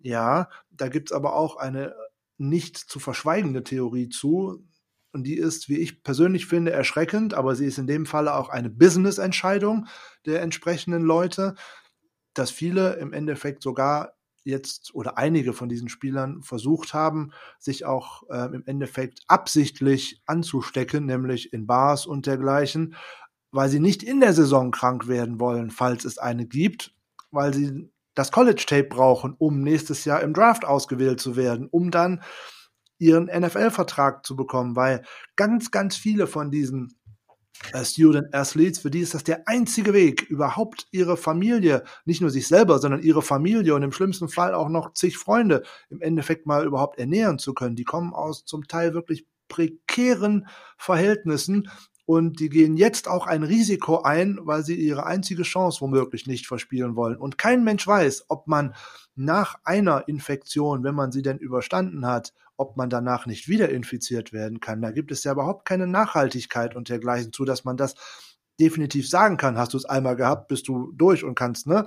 Weiß kein Mensch. Da gibt es halt ganz viele merkwürdige Dinge und man ist höchstwahrscheinlich in der College-Saison, wenn denn eine stattfindet, wird es ohne Fans stattfinden.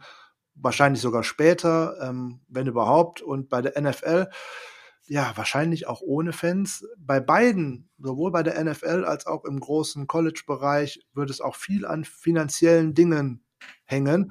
Die Jungs von der Ivy League, die jetzt vorhin so schön gesagt haben, oder wie ich vorhin so schön gesagt habe, gesagt haben, wir spielen ne, erstmal 2020 gar nicht, sondern wir machen erst wieder 2021 etwas. Ja, das sind die reichsten Universitäten überhaupt, auch weltweit. Die können sich das erlauben.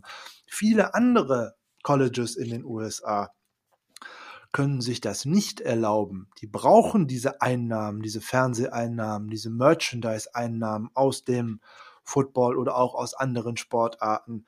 Ähm, der Coach von äh, Oklahoma State hat noch irgendwie die Tage ein interessantes Interview gegeben, äh, in dem er ja im Endeffekt gesagt hat, das sind ja alles ähm, ähm, junge Spieler, denen wird schon nichts passieren und äh, wir brauchen das als Einnahmen hier für den Staat. Ne, die Jungs müssen schon spielen. So, und die kriegen da aber im Gegensatz zu einem NFL-Spieler ja nicht mal etwas zu. Also das sind schon ganz, ganz interessante und äh, zum Teil grauenhafte Erwägungen, die man da mit einbeziehen muss. Im Endeffekt ist es tatsächlich so, wie die Frage vorhin eingeleitet worden ist. Man weiß tatsächlich noch nichts Genaues. Wahrscheinlich richtig und sinnvoll. Weiß man nicht. Muss man einfach abwarten. Es ist halt alles Kaffeesatzleserei. Und da wir kein Corona-Special hier heute machen wollen, würde ich sagen, schließen wir damit auch diese Frage an der Stelle und kommen wir wieder zu einer rein sportlichen Frage, Frank. Finde ich gut. Huckleberry Finn hat auf Instagram gefragt, Ausfall Samuel, gibt es Vertrauen in Hurt Pettis Taylor Oder müssen wir, und jetzt, jetzt kommen ganz furchtbare Namen, müssen wir, müssen wir aufgrund von, wir haben ja zwei Verletzte, er bezieht sich jetzt hier nur auf Samuel, wir haben ja zwei Verletzte aktuell. Und jetzt, jetzt kommen die furchtbaren Namen. Müssen wir einen aus Antonio Clown, äh, Brown, Entschuldigung, äh, Des Bryant oder Josh Gordon verpflichten? Bei der Anmoderation kennt ihr meine Antwort. Zur Hölle nein. Keiner von den dreien, keiner von den dreien ist auch nur ansatzweise aus sehr guten Gründen in der Lage, uns sportlich wirklich weiterzuhelfen. Ah, Moment, stopp. Wir haben natürlich, ja, Moment, Frank, darf ich mal kurz atmen? Ja, bitte. Ja, wir haben natürlich die Situation, wenn einer von den dreien es schafft, alle drei haben ja gute Gründe dafür, sportlich nicht mehr relevant zu sein und keine Verträge mehr zu bekommen. Wenn einer von den dreien dauerhaft das in den Griff bekommt, da können wir gerne mal eben über die Wahrscheinlichkeit drüber sprechen, Frank, ja, dann sind die natürlich alle drei irgendwo mit einem sportlichen Wert, wobei bei Des Bryant ich den schon am geringsten einstufen würde. Ähm, und dann könnte man selbstverständlich darüber reden, einen von den dreien zu verpflichten. Fangen wir mal mit Josh Gordon an. Da ist ja schon mal. Mit Josh Gordon. Na ja, gut, sind wir schnell mit fertig. Nehmen wir Josh Gordon. Alles gut. Das ist ja schon mal der Spieler, wo keiner seriös einschätzen kann, ob der jemals irgendwann in seinem Leben seine Dämonen besiegt bekommt. Wahrscheinlich nicht, würde ich jetzt mal fast dazu sagen. Ihm, Wir wünschen äh, es wirklich von ganzem Keine Frage, das ist auch nicht ja, böse gemeint. Das ist ein toller Sportler, der würde uns sofort verstärken. Der Mann hat einen Körper, der Mann hat die Erfahrung, der ist hochtalentiert. Aber er ist ein, er ist ein Drogenabhängiger. Er kennt unseren Coach aus gemeinsamen Cleveland-Zeiten.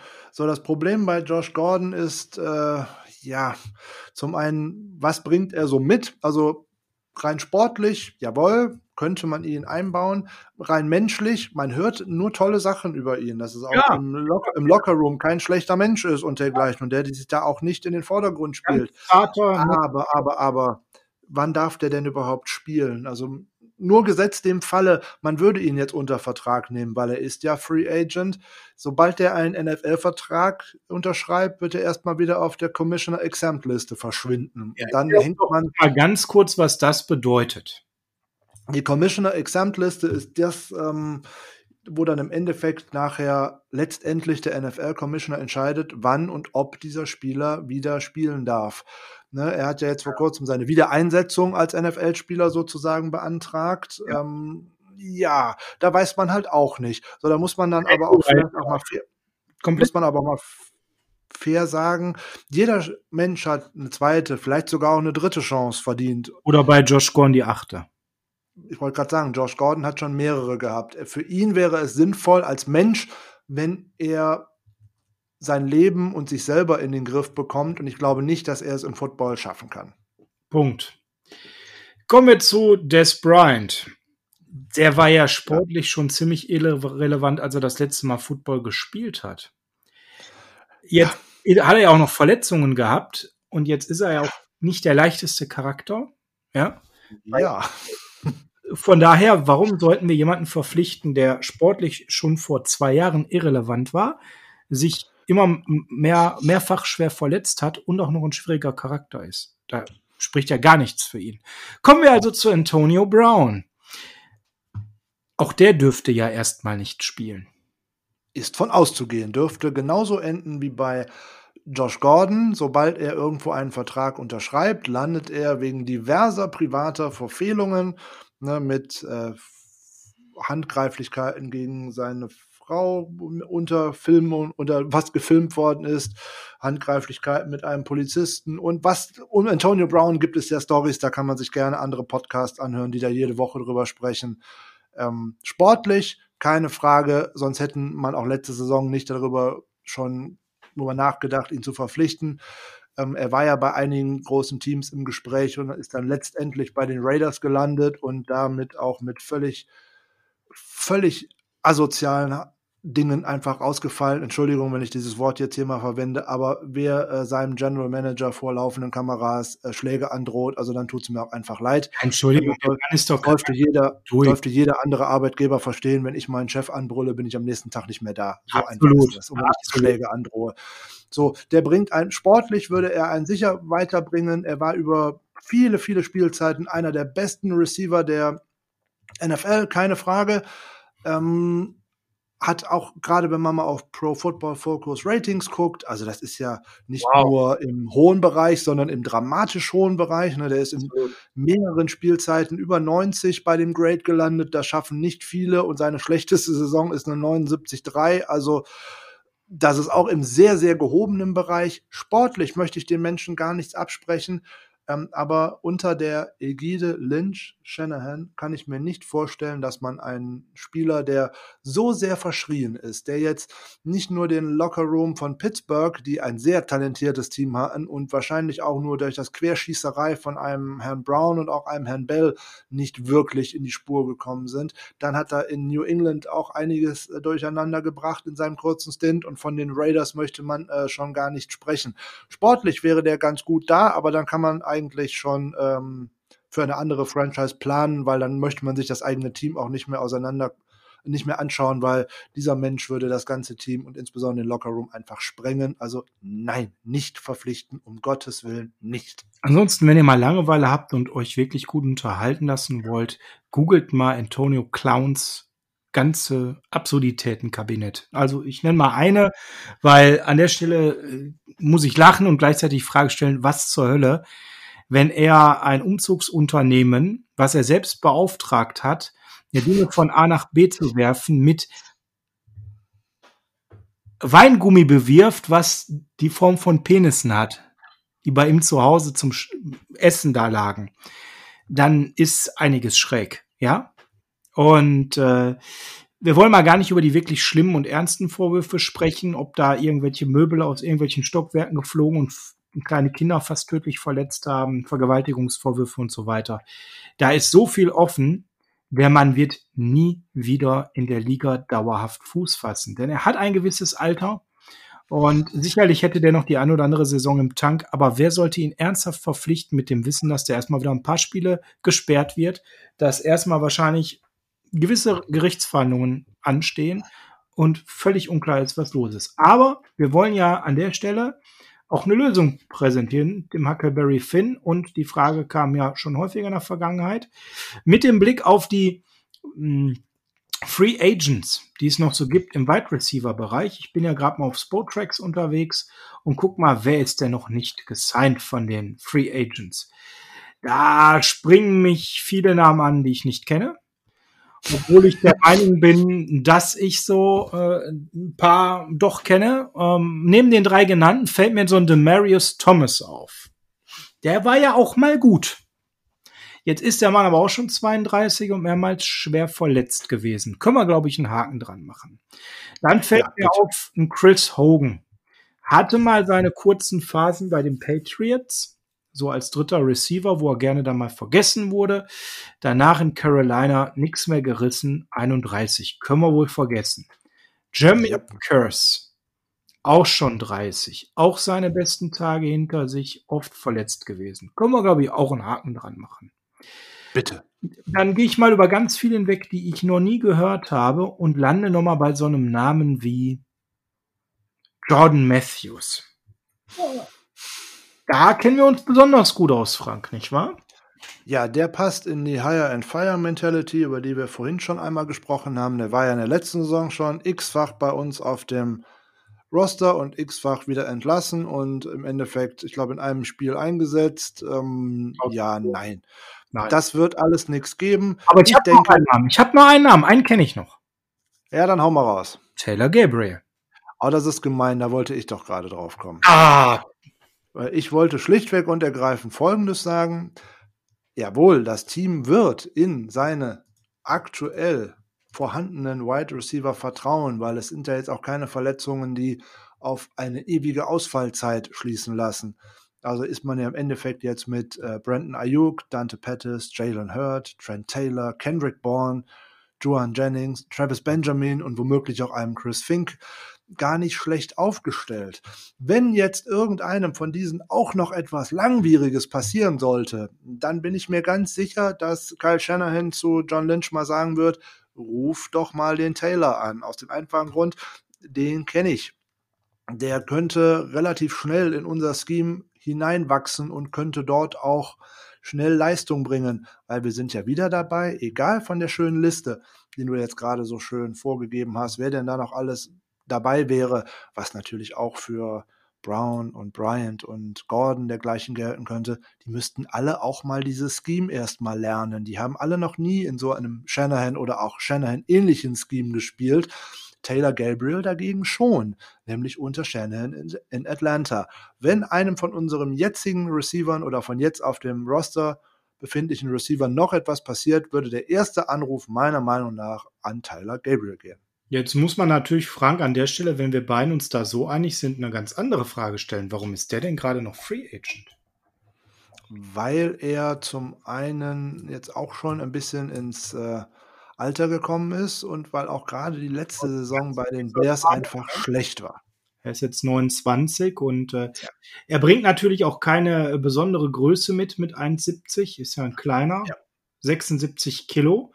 Also der Mann geht über die Geschwindigkeit und definitiv nicht darüber, dass man ihn contested anwerfen kann. Hat jetzt 2018 noch eine gute Saison gehabt ähm, bei den Bears. Äh, 67 Reception für 688 Yards. 2019 waren es dann schon nur noch 29 für 353. Also eine Saison, die tatsächlich nicht mehr so richtig vergessen war. Ja, und das so. ist hängen geblieben, dass das aber ein total dysfunktionales offensives Bears-Team war. Wir wollen ja auch nicht darüber reden, wen die als Quarterback da hatten. Dann können wir eine Sonderpodcast-Folge machen. Ähm, nee, bitte nicht. genau.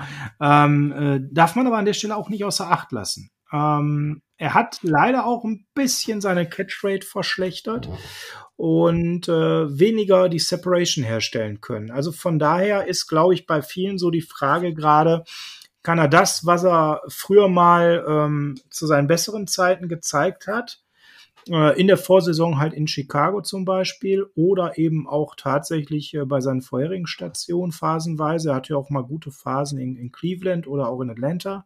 Kann er das nochmal abrufen oder nicht? Wenn wir jetzt aber auf unser Raster schauen, ja, da muss man ja ganz klar sagen, du hast Chris Fink genannt, wir haben noch Chris Thompson, wir haben noch Sean Poindexter. Ähm, ja, die würde er natürlich alle schon übertrumpfen. Ne?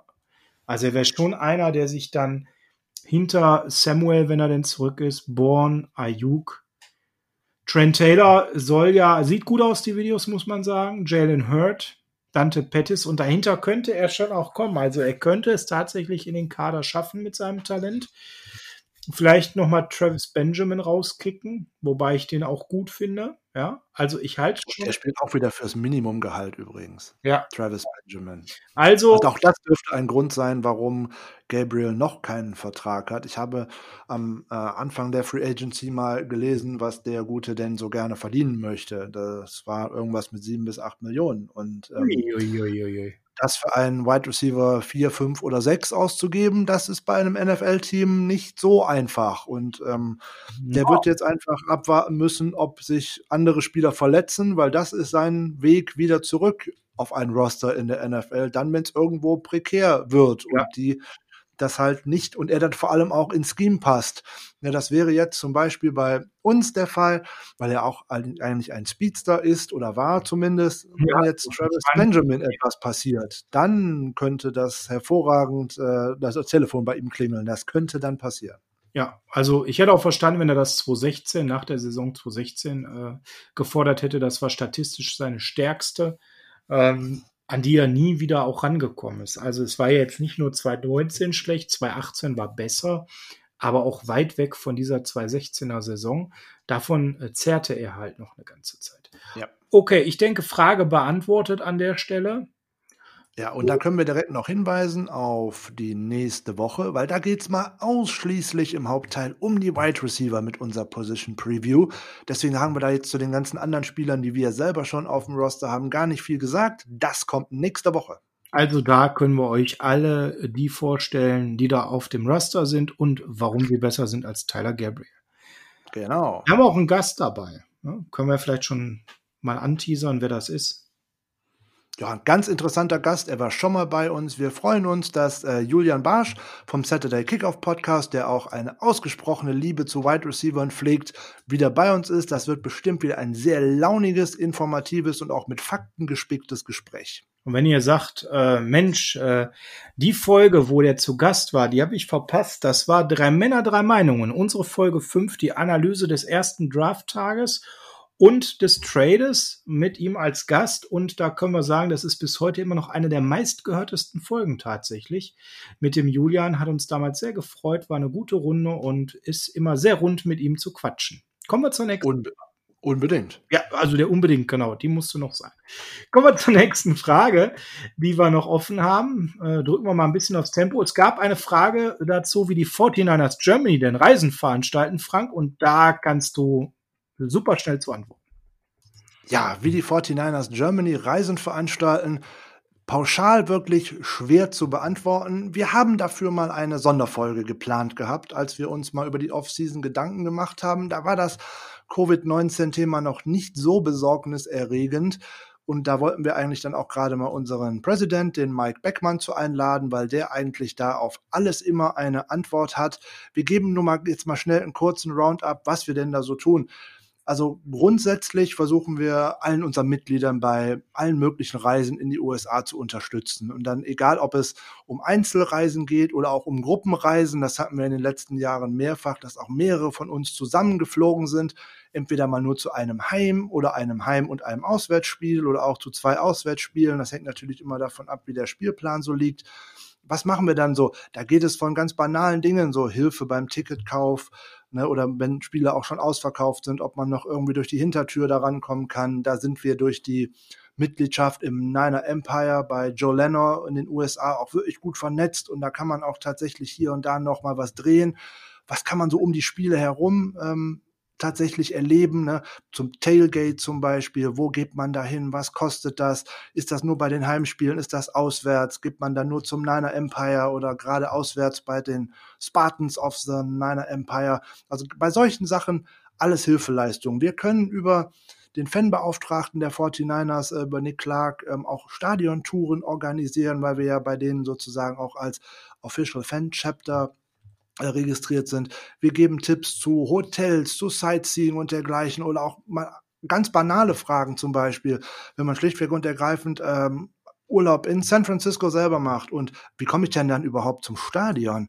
Wenn man dann nicht mit Auto und dergleichen vor Ort ist, das ist ja gar nicht so einfach, weil das ist ja nicht mehr in San Francisco, es ist ja in Santa Clara. Wie kommt man denn dahin? Was ist da das günstigste? Und, und, und. Also da gibt es so viele Fragen, die man dazu beantworten kann. Da werden wir tatsächlich mal einen eigenen Podcast zu aufziehen, aber dann tatsächlich erst, wenn es aktuell wieder möglich ist und man das vielleicht auch schön anhand von konkreten Beispielen äh, mal äh, darlegen kann. So, wir könnten noch, äh, ich könnte noch mal schnell zwei, drei Sachen zu den letztjährigen Touren sagen die letzte Tour 2019 hieß im Endeffekt Always Faithful Tour und da waren Mitglieder von den 49ers Germany bei fast allen Spielen. Ich glaube, es waren zwei Spiele, wo wir kein Mitglied vor Ort hatten, was natürlich dann auch immer schöne Fotos und Eindrücke und dergleichen bringt.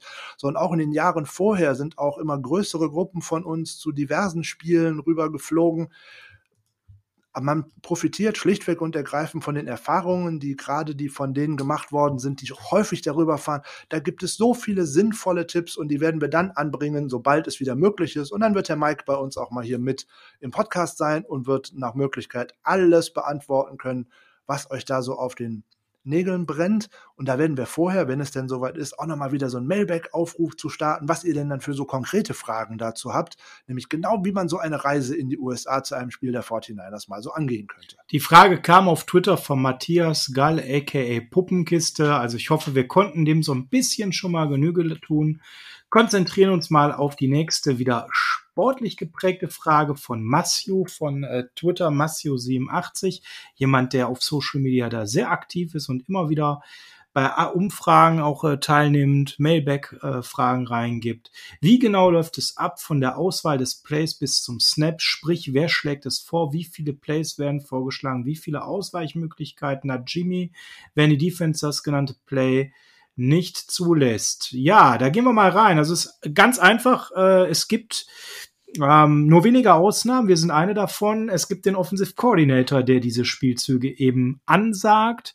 Und ähm, wir haben eben einen Head Coach, der gerne Offensive Coordinator ist, in Personalunion. Er sagt dann eben den Spielzug an, den Hauptspielzug, der gespielt werden soll.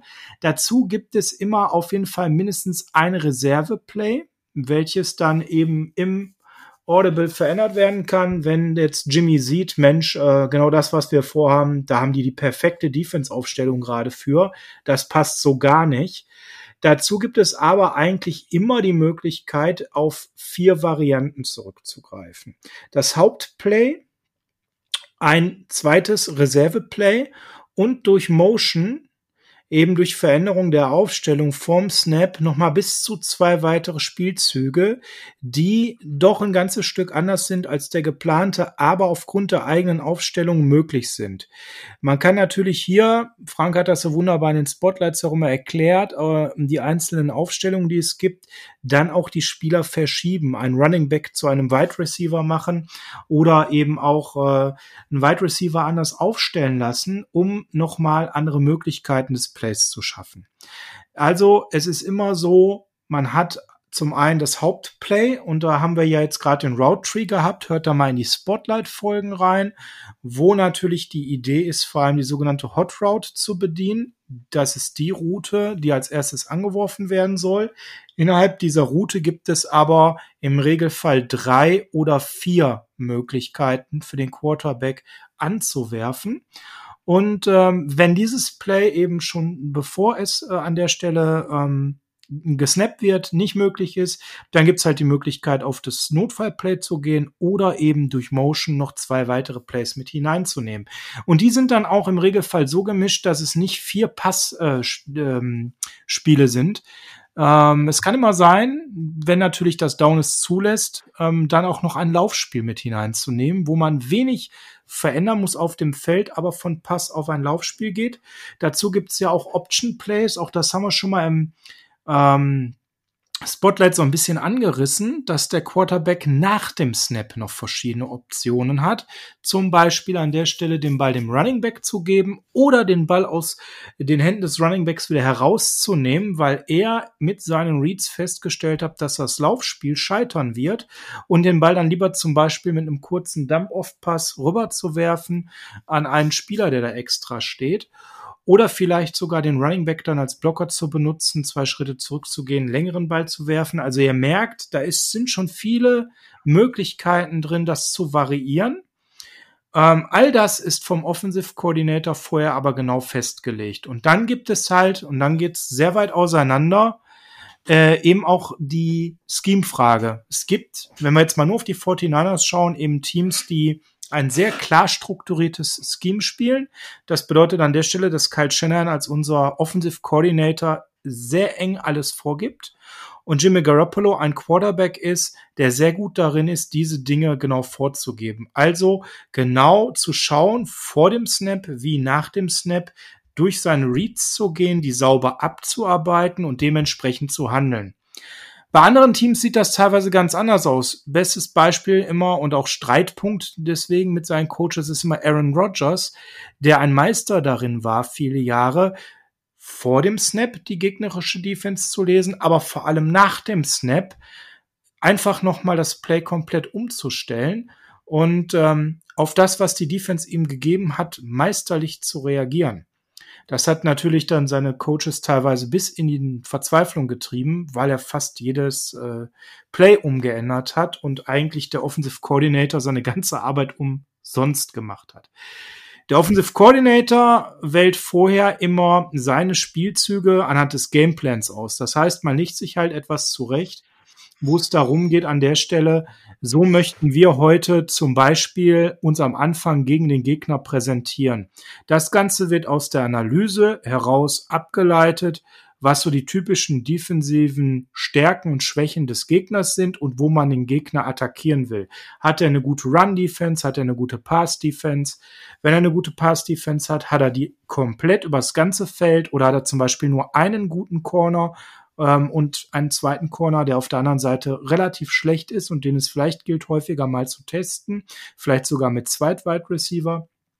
Also hier ist ganz entscheidend die Analyse der gegnerischen Defense, um daraus dann eben zu überlegen, was sind meine Vorteile als Offense? Habe ich athletische Vorteile ähm, im, in Form von Schnelligkeit? Habe ich Vorteile, dass ich deutlich größere Spieler habe und dort Mismatches kreieren kann? Im Prinzip geht's für den Offensive Coordinator immer darum, ähm, eine Taktik zu kreieren, die zum einen es auf die Schwächen der Defense abzielt und zum anderen aber auch meine ähm, Stärken, die ich habe als Offensive, optimal einbringen kann und immer auch, ähm, ja, das ist eigentlich das A und O, Mismatches zu kreieren und ähm, dazu schauen, wo ich die am einfachsten eben hinbekomme.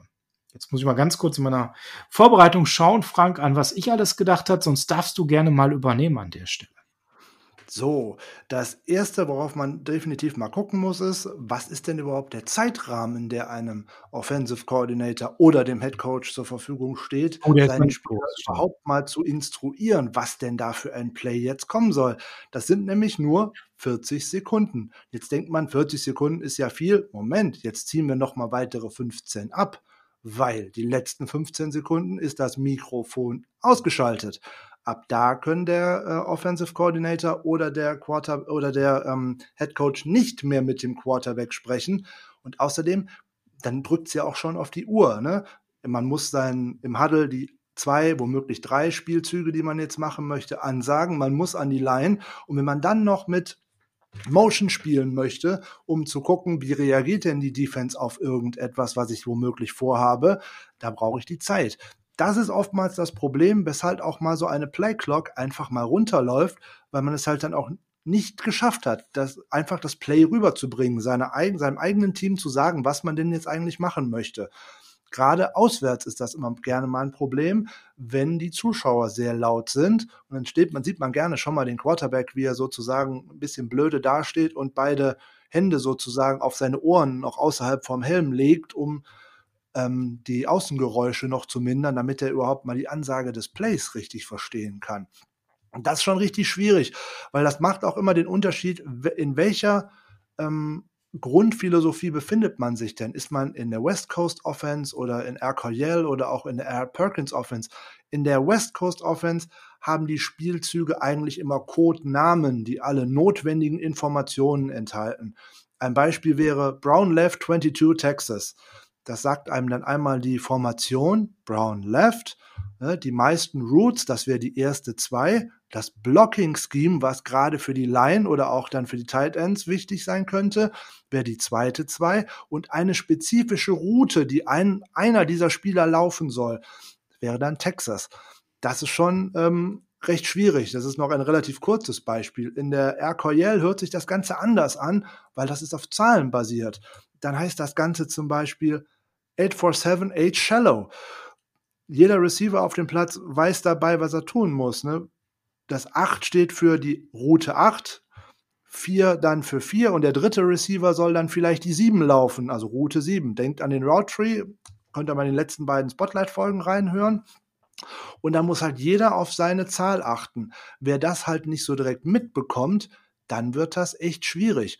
So, und was auch eine Neuerung war, die auch gerade ein Coach wie Bill Walsh mit eingeführt hat, ist das Scripting von Plays. Das hört sich jetzt ganz komisch an.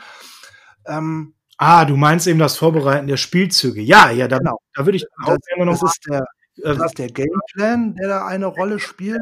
Aber da haben tatsächlich ganz viele Coaches heutzutage es übernommen, dass man am Anfang, vorausgesetzt es funktioniert, was man sich vorgenommen hat, dass bis zu 25 Plays, also die ersten 25 Plays im Endeffekt schon vorher feststehen. Wenn das funktioniert, dann bleiben diese Coaches eigentlich auch erstmal dabei und spielen das tatsächlich wie eine Maschine ab. Das, und auch wenn es nicht funktioniert, bleibt man gerne dabei, weil man daraus Rückschlüsse auf das weitere Spiel ziehen kann. Das gab es früher so gar nicht. Wie gesagt, das ist eigentlich eine der Sachen, die äh, ein Bill Walsh äh, mal eingeführt hat, aber auch nicht nur Shanahan macht sowas, sondern auch ein Sean McVay und diese ganzen Schüler, die aus dieser Linie entstammen. Mhm. Es wird halt darauf geschaut, was funktioniert, was funktioniert nicht. Und die NFL ist eine Liga, man spielt so lange, zur Not auch den gleichen Spielzug, bis der Gegner ihn stoppen kann. Ja, deswegen, wenn, ich, ganz genau. wenn man es tatsächlich schafft, den Gegner in Grund und Boden zu rennen, wie die 49ers es zum Beispiel mit den Green Bay Packers zweimal gemacht das haben. Das Beispiel, warum, was ich bringen wollte, ganz genau. Das zeigt, warum man das anderes machen, so einfach ist das. Das Beispiel, was es perfekt gezeigt hat, der Gameplan war ja nicht, sie so in Grund und Boden zu rennen beim ersten Mal. Nein, ja nicht. Man hat getestet und man hat festgestellt, äh, die adaptieren nicht. Genau. Im Endeffekt ist die Aufgabe des Defensive Coordinators an der Stelle bei den Green Bay Packers auf unseren lauforientierten Ansatz, und wir haben ja immer wieder dieselben drei Arten von Läufe gegen die Packers gezeigt, zu reagieren. Und an der Stelle eben durch Adaption zu schaffen, dass man wieder ähm, ja uns levelt und wir dementsprechend nicht zu überlegen sind. Und das haben die in zwei Spielen schlicht und ergreifend komplett nicht geschafft. Einzig und allein auch, weil ihnen das Spielermaterial dafür fehlt. Sie haben nun mal eine schlechte Run-Defense und wir haben sie vorher perfekt gescoutet gehabt und wussten genau, womit wir sie verletzen können. Und dann zieht man das eben nicht nur 25 Plays durch, sondern das gesamte Spiel, bis man es am Ende gewonnen hat. Also genau. da ein Never Change a Running System. Ähm, das Play Calling an der Stelle, diese 25 Plays, das kennt ihr sicherlich, wenn ihr Football selber schaut, dann stehen die da und haben ihre laminierten Kärtchen, ja, wo keiner reingucken darf. Und der Quarterback hat ja auch selbst immer noch am Arm diese, diesen Reif. Ja, nicht alle, aber viele viele, wo er nochmal selber drauf spicken kann. Ähm, auch falls er eben zum Beispiel in einem sehr lauten Stadion, wie zum Beispiel in Kansas City oder Seattle, die Ansage nicht gehört hat. Das ist auch nochmal ganz wichtig. Und dann ist es an der Stelle eben so, ich sagte ja gerade, Scripting habe ich auch gut vorbereitet. Es geht in diesen 25 Plays eben auch darum, du hast gerade schon gesagt, zu gucken, was zeigt der Gegner, wie reagiert er und eben darauf dann auch Folgereaktion aufzubauen. Wenn ich jetzt also aufs Feld gehe und mit 21 Personal aufstelle mich, ähm, dann weiß ich an der Stelle häufig, wie mein Gegner reagiert, welche Cover-Red spielt er an der Stelle. Und dann kann ich durch äh, den klugen Einsatz der Spieler dann von 21 in eine andere Personal Group gehen um zu schauen, wie er darauf reagiert. Und das gibt mir Rückschlüsse darauf, wie ich dann im weiteren Verlauf diese Veränderung vornehmen kann und da dann eben Mismatches kreiere, wenn ich sehe, was er auch für eine Defense auf dem Feld hat.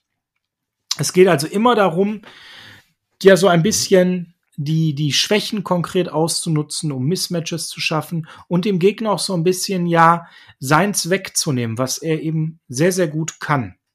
Und ähm, dann gibt's aber, muss man auch ganz klar sagen, bei den Coaches ganz unterschiedliche Stile. Du hast es gerade gesagt mit, mit McVay oder Shanahan.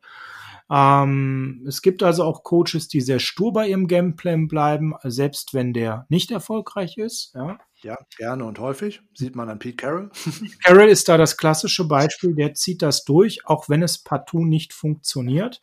Ähm, während Bruce Arians zum Beispiel dafür bekannt ist, dass es der Mann, der am analytischsten am Anfang immer testet und schaut, wo sich ein Muster ergibt und wie er eben auch sein Team in einen Rhythmus bringen kann. Vielleicht habt ihr das bei seinen Teams auch mal ähm, schon beobachtet in den letzten Jahren. Gerade so am Anfang ist da viel Wechselei dabei, wenn er callt. Und dann im Laufe des Zeit verstetigt sich das Ganze speziell auf das, was besonders gut funktioniert. Da kann man es besonders gut meiner Meinung nach erkennen, weil er das einfach wahnsinnig gut macht. Ähm, Andy Reid ist auch so ein Beispiel, wie es wieder ganz anders geht. Andy Reid hat einen Plan und er hat auch einen, einen Alternativplan. Das heißt also anders als Pete Carroll, er rückt auch von seinem Plan ab, aber er bleibt bei seinen Stärken seines Teams. Er guckt weniger auf die Schwächen der gegnerischen Defense, sondern er guckt mehr auf die Stärken seines Teams. Und so gibt es verschiedenste Schwerpunkte, wie man das Ganze gewichten kann. Ihr merkt, wir könnten da jetzt stundenlang drüber sprechen.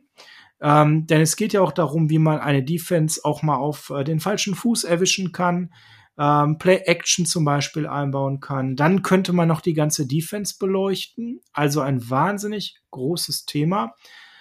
Ja, wo wir, glaube ich, mal über die nächsten Spotlights, Frank, da einfach noch mal ein bisschen Fleisch dran bringen, vielleicht, weil ansonsten würde das jetzt hier den Rahmen einfach auch sprengen. Bruce Arians ähm, ist da wirklich ein sagenhaft gutes Stichwort, weil er ein Coach ist, um das Thema noch einmal kurz rund zu machen, der nicht stur an seinem Plan festhält, der sich jetzt nicht da zu Hause in seinem Büro hingesetzt hat und gesagt hat, ich möchte diese 25 Plays jetzt abspulen. Nee, nee, nee, nee. Man kann das gerne und gut verfolgen, unter anderem in seinem Buch, was er mal geschrieben hat, der Quarterback Whisperer, oder auch in der ersten Staffel von All or Nothing. Bruce Arians erwartet von seinem Quarterback, dass er donnerstags abends vor dem Spiel einen Plan von seinem Quarterback bekommt, was der denn tatsächlich gerne für Spielzüge machen möchte, gerade als erstes, um mal auch die Defense zu testen. Und dann setzen die zwei sich zusammen und entwerfen daraus einen gescripteten Gameplan fürs erste Viertel, um herauszufinden, was sind die Muster, die die Defense da spielt.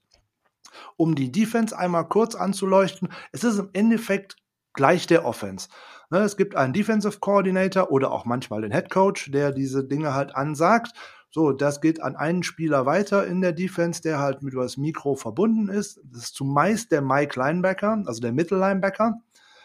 Und da geht es halt genauso darum, vorauszuahnen, was macht die andere Seite, obwohl es eigentlich ein deutlich einfacheres ist, weil dort nicht so dramatisch große Calls angesagt werden, sondern da geht es dann oft um welche Art der Coverage wird gespielt, ist jetzt ein Blitz mit im Spiel. Aber genau das, das ist ein schöner Hinweis, das werden wir in den kommenden Wochen oder vielleicht auch eher Monaten mal in ähm, Spotlight hier und da begrüßen, äh, mal besprechen. Da müssen wir noch die eine oder andere Grundlage zu schaffen und das machen wir aber. Das ist mit vorgemerkt. Kommen wir zur nächsten Frage. Auch wieder eine Football-Frage von der Jan auf Instagram. Auf welcher Position seht ihr uns für die kommende Saison am schlechtesten besetzt? Frank, ich äh, lasse dir mal den Vortritt. Ich bin eher anderer Meinung. Also ich rücke mal mit drei Positionsgruppen heraus, wobei die erste den einen oder anderen jetzt direkt erschrecken wird. Ähm, ich sage mal, die schlechtest besetzten Gruppen, die wir haben, ist zum einen Tight End, Safety und Cornerback. Warum sage ich Tight End? Relativ ja, einfach. Ist hinter dem Kittel, das ist doch ganz einfach. Genau, aber das werden viele dann, dann werden nur direkt an George Kittle gedacht haben, dass er der beste Spieler oder der beste Offensive-Spieler des Teams ist, was ich auch definitiv unterstütze. Dahinter ist aber wenig, zum einen wenig Erfahrung und wahrscheinlich noch weniger Klasse. Das müsste man dann jetzt mal herausfinden. da sind ja vielleicht auch vielversprechende Spieler dabei, aber denen fehlen halt gerade jetzt in dieser Offseason Raps und Wiederholungen. Bei Cornerbacks könnte man genauso gut ähm, argumentieren. Da hat man mit Richard Sherman noch einen ähm, richtigen Star und auch einen, der äh, in der letzten Saison noch eine sehr, sehr gute Leistung abgeliefert hat. Da muss man natürlich schauen, er wird ein wenig älter, wie sehr kann er das noch bringen. Aber dahinter sind halt viele Fragezeichen, mal K1 Williams vielleicht einmal ausgenommen. Aber gerade wer startet denn auf dem zweiten Cornerback-Posten und was passiert, wenn sich da irgendwer verletzt? So, und bei den Safeties sehe ich es auch wieder so. Wir haben ein sehr gutes Duo, kein sehr auffälliges Duo, aber ein Duo, was mit äh, Jack Whiskey Tart und mit Jimmy Ward sehr gut harmoniert und sehr gut aufgestellt ist. Aber was passiert, wenn sich einer der beiden verletzt? Kann ein Marcel Harris oder ein Tavarius Moore den nächsten Schritt machen. Ich bin mir da nicht so sicher. Oder auch ein DJ Reed, der jetzt dummerweise ja auch verletzt ist, der hätte auch auf Safety eine Chance oder auf, auf, Corner, auf Cornerback oder als Slot-Verteidiger, als Nickelback. Das sind so die drei Gruppen, die mir so am meisten Sorgen machen. Vielleicht nicht unbedingt in der Spitze, aber definitiv, was hinter der Spitze kommt. Ich habe die Frage mal so beantwortet, weil äh, ich finde, sonst wird es halt sehr spekulativ, dass ich mal weg von Verletzungen gehe und sage, sind mal alle fit. Ähm, nach jetzigem Stand der Dinge. Ähm, welche Position macht mir am meisten Sorge? Ich kann dein Tight End, deine Meinung verstehen. Wenn ihr da nochmal nachhören wollt, in Folge 19 war die Position Preview Tight End mit dem Michael Klock dem Macher der Downset Talk Fantasy Bundesliga, die übrigens schon über 800 ist. Also auch wir haben unseren Beitrag dazu geleistet, dass sie über 800 äh, Anmeldungen mittlerweile hat, hat der Michael gerade, während wir aufnehmen, geschrieben. Ähm, trotz allem sehe ich Kittel als so dermaßen großen Outperformer, für mich der beste Offensivspieler der Liga, vielleicht sogar insgesamt der beste Spieler der Liga, dass ich sage, das kann unmöglich äh, die schwächste Position sein, obwohl es danach dünn wird. Ja, wir bräuchten den einen oder anderen, der ihm Pausen verschafft. aber das ist für mich nicht die schwächste Position. Dann bin ich bei den Safeties und sage, das Problem ist, dass die Jungs keine Ballhawks sind. Wir werden noch mal zu den Defensive Backfield kommen. Wir werden das sicherlich in einer Folge zusammen abfrühstücken. Aber sowohl Tat wie auch Ward sind definitiv grundsolide und überdurchschnittlich. Das geben alle Statistiken her, die es so gibt. Die einzige Schwäche ist, es sind keine Ballklauer, die viele Interceptions reinholen. Aber in allem anderen sind sie wirklich mindestens durchschnittlich oder darüber, so dass ich auch diese Position absolut gar nicht als schlecht ansehe. Ich bin bei Cornerback. Ähm, und da könnt ihr gerne nochmal nachhören in den vorherigen Folgen meine Kritik zum Draft. Wir hätten einen Cornerback haben müssen. Und bei dieser Meinung bleibe ich. Und die hat ja sogar Adrian Franke bestätigt, dass er das eins zu eins so sieht in der Folge 10, als wir das mit ihm beleuchtet haben. Wir haben natürlich mit Richard Sherman einen elitären Quarterback, aber Frank hat es gerade schon angedeutet, meine Kernfrage, wie viel hat er noch im Tank? Wie viele Jahre kann er noch elitär spielen? Und das muss er auch. Denn dahinter ist das Leistungsgefälle enorm. Ob es der gute Akilo Witherspoon ist, Emmanuel Mosley, Quan Williams, alles schön und gut. Wir wollen gar nicht über Jason Verrett, wenn er denn mal keine Krücken trägt, Dante Johnson, Tim Harris, wie auch immer sie alle heißen, sprechen. Das ist dünn. Das ist extrem dünn. Selbst wenn wir davon ausgehen, dass Richard Sherman fit bleibt, kann er überhaupt dieses Niveau halten? Er hat nun mal das Alter, wo Corner eigentlich deutlich jetzt abfallen. Die letzte Saison hat mich schon absolut positiv überrascht. Ich drücke ihm die Daumen, dass er das wiederholen kann. Gut, dann wird nicht nach links geworfen. Aber was ist denn rechts? Wer ist überhaupt besser, Mosley oder Witherspoon? Da scheiden sich ja in unserer Community schon die Gedanken und äh, ich persönlich bin eher Team Mosley. Ja, es gibt aber auch viele, die sagen, es ist Team Witherspoon. Ich bin gespannt, wer sich da im Camp durchsetzen kann.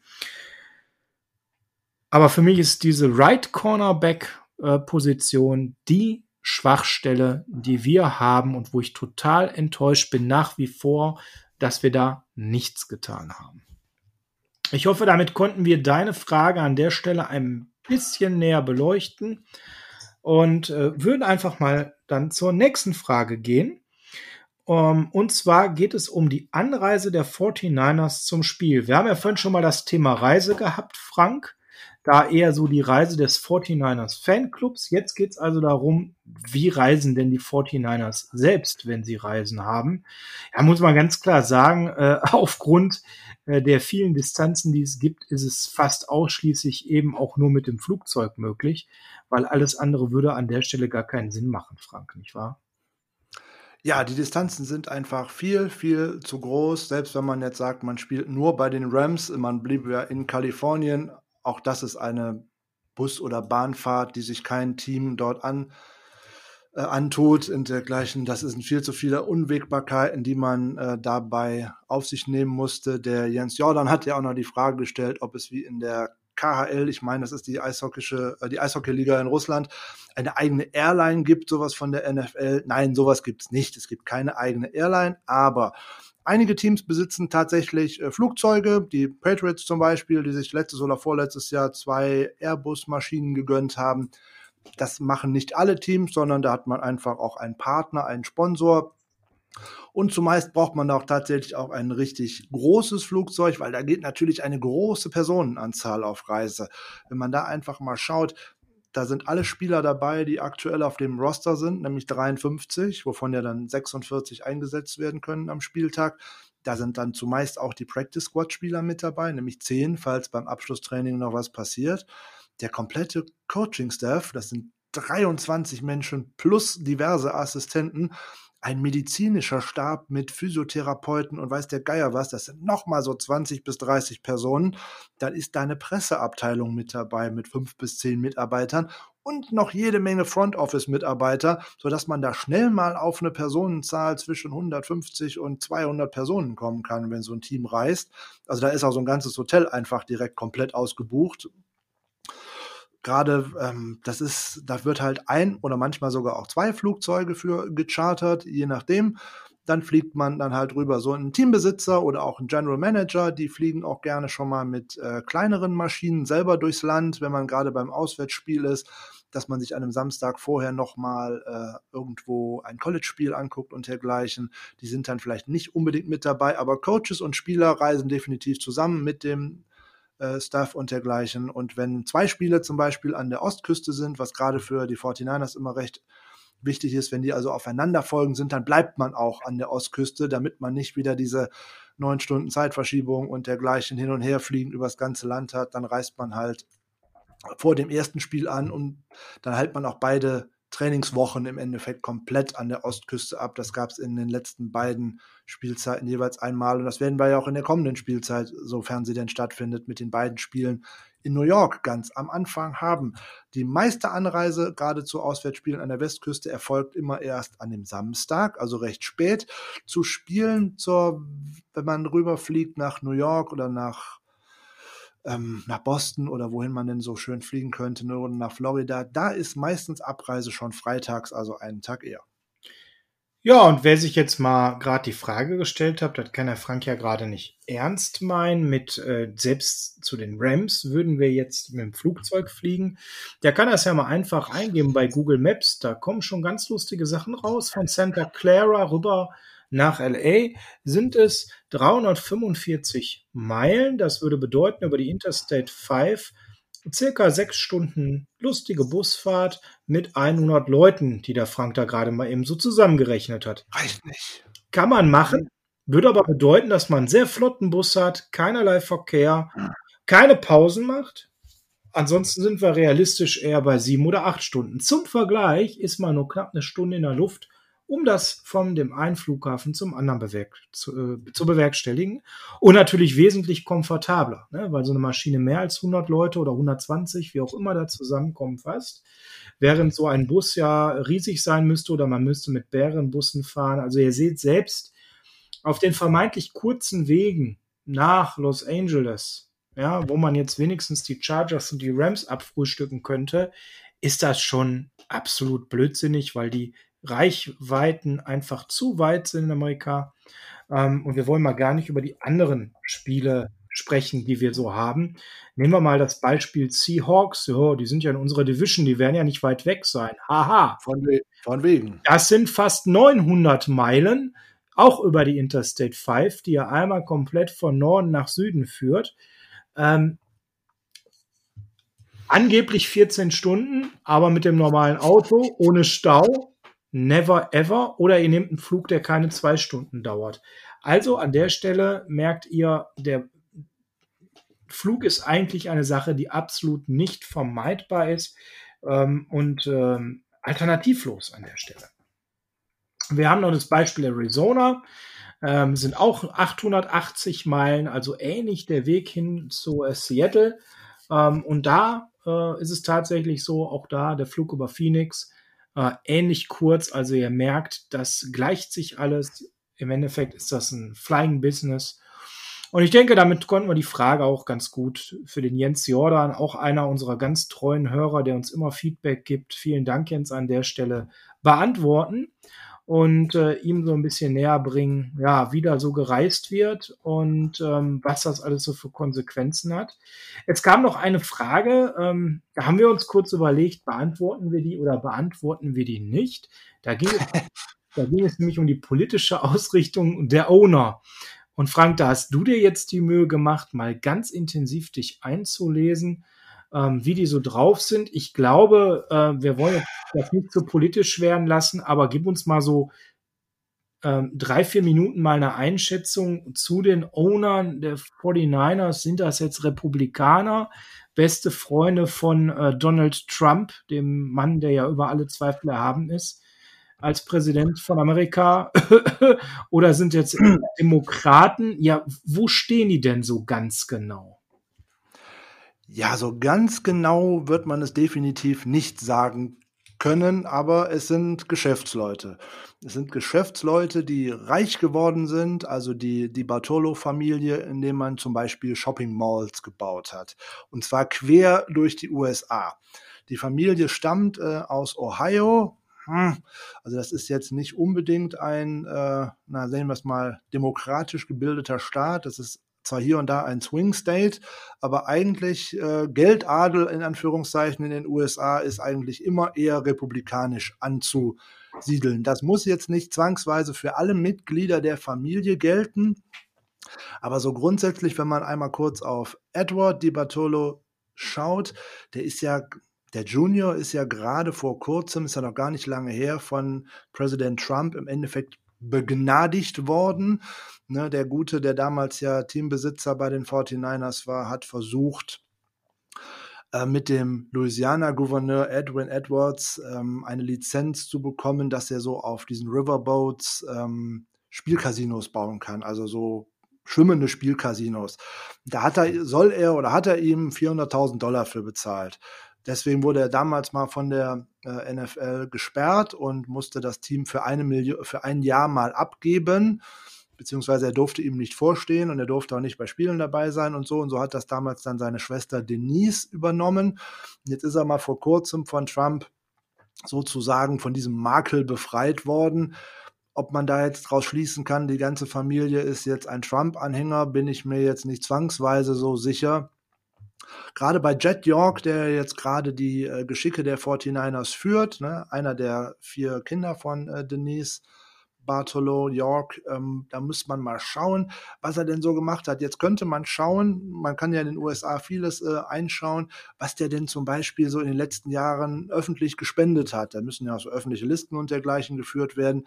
Da wird man nicht so unbedingt schlau draus, ob er denn jetzt äh, eher republikanisch oder eher demokratisch angehaucht ist, weil er hat ähm, einmal für einen Kongressabgeordneten gespendet, der republikanisch war. Dann hat er mal für den Hillary Victory Fund bei der Präsidentschaftswahl gespendet. So, und er hat für zwei demokratische Senatorinnen für, oder Senatorin ist es, glaube ich, Kamala Harris gespendet, dass die wieder in den Senat zurückkommt. Aber auch Summen, die absolut vernachlässigenswert sind, muss man vielleicht auch noch dazu sagen. Ne? Also bevor ich jetzt Gott weiß was vorstellt, da ging es dann so um ein paar Dollar, 2007 Dollar hier. Ja, das, da. sind jetzt keine Millionen, die irgendwo gespendet worden sind, aber das ist so das, was man tatsächlich mal nachlesen kann. Ansonsten halten sich die Yorks oder die DeBartolos erfreulicherweise in der öffentlichen Wahrnehmung politisch recht zurück. So jetzt in den letzten Wochen und Monaten könnte man dazu noch sagen, dass die 49ers sich gerade unter Jet York ähm, auch sehr an, an, die Black Lives Matter Bewegung gewandt haben und auch jede Menge Geld gespendet haben für ähm, Organisationen, die sich jetzt halt gegen Rassismus und dergleichen einsetzen. Und dann ist Kalifornien ohnehin eher demokratisch eingestellt, was jetzt nicht unbedingt parteipolitisch ist, in Anführungszeichen, weil dort sind auch die Republikaner nicht so republikanisch wie vielleicht in großen Teilen des Landes, gerade was so in der Mitte des Landes stattfindet. Also eine generelle Aussage, wo jetzt die Owner-Familie da steht, kann man, glaube ich, nicht treffen. Müssen wir an der Stelle, glaube ich, nicht. Vielen Dank, dass du dir diese wahnsinnige Mühe gemacht hast. Das war nämlich nicht mal eben so dahergeschüttelt, sondern du hast wirklich ganz tief versucht zu graben. Ich finde es ganz angenehm eigentlich, dass wir eine äh, Owner-Familie haben, die da politisch nicht so aktiv ist, wo ja viele andere Owner dann gerne in denselben Saunaclub wie der Herr Trump gehen oder ähnliches. Ähm, hält sich unsere Familie da sehr zurück. Ähm, und ich finde einen Punkt ganz wesentlich, den du gerade genannt hast, und zwar, ähm, wenn man mal so die letzten Monate sich anschaut, wie sich die 49ers gegeben haben, auch schon vor der Black Lives Matters äh, Bewegung.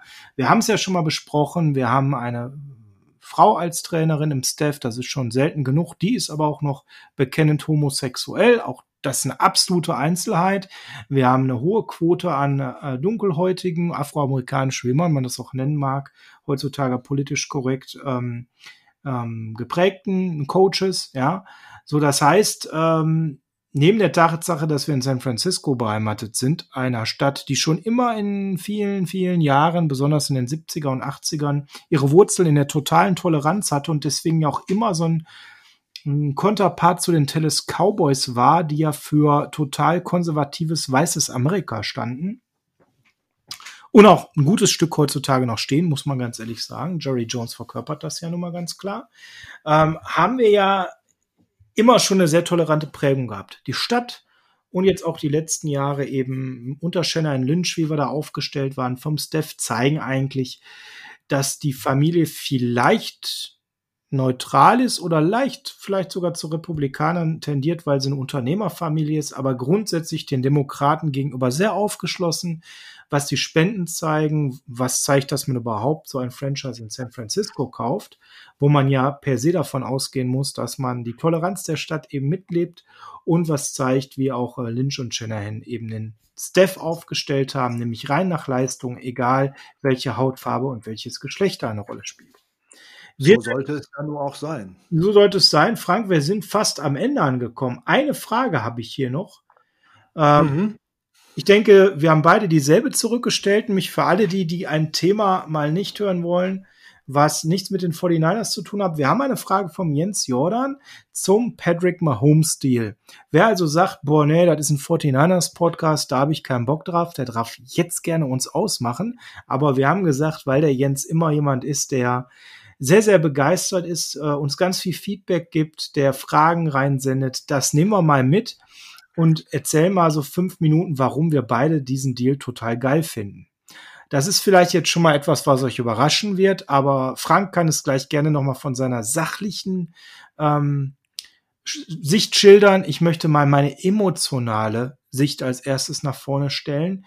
Ich finde, dass Kansas City und Patrick Mahomes hier eine absolute Win-Win-Situation äh, konstruiert haben, die man besser kaum hätte lösen können. Kansas City als Franchise ist ja jetzt nicht das glamouröseste Franchise der NFL. Und sportlich waren sie auch jetzt nicht das Relevanteste der letzten Jahre. Sie haben es jetzt geschafft, dieses Momentum mit dem Super Bowl-Sieg und mit dieser einen Galionsfigur, die sie nun mal im Team haben, auf der Quarterback-Position zu nutzen, so einen langfristigen Deal zu unterzeichnen. Und das ist für mich eine klassische Win-Win-Situation. Kansas City schafft es hier an der Stelle, den meiner Meinung nach besten Spieler der Liga langfristig zu binden.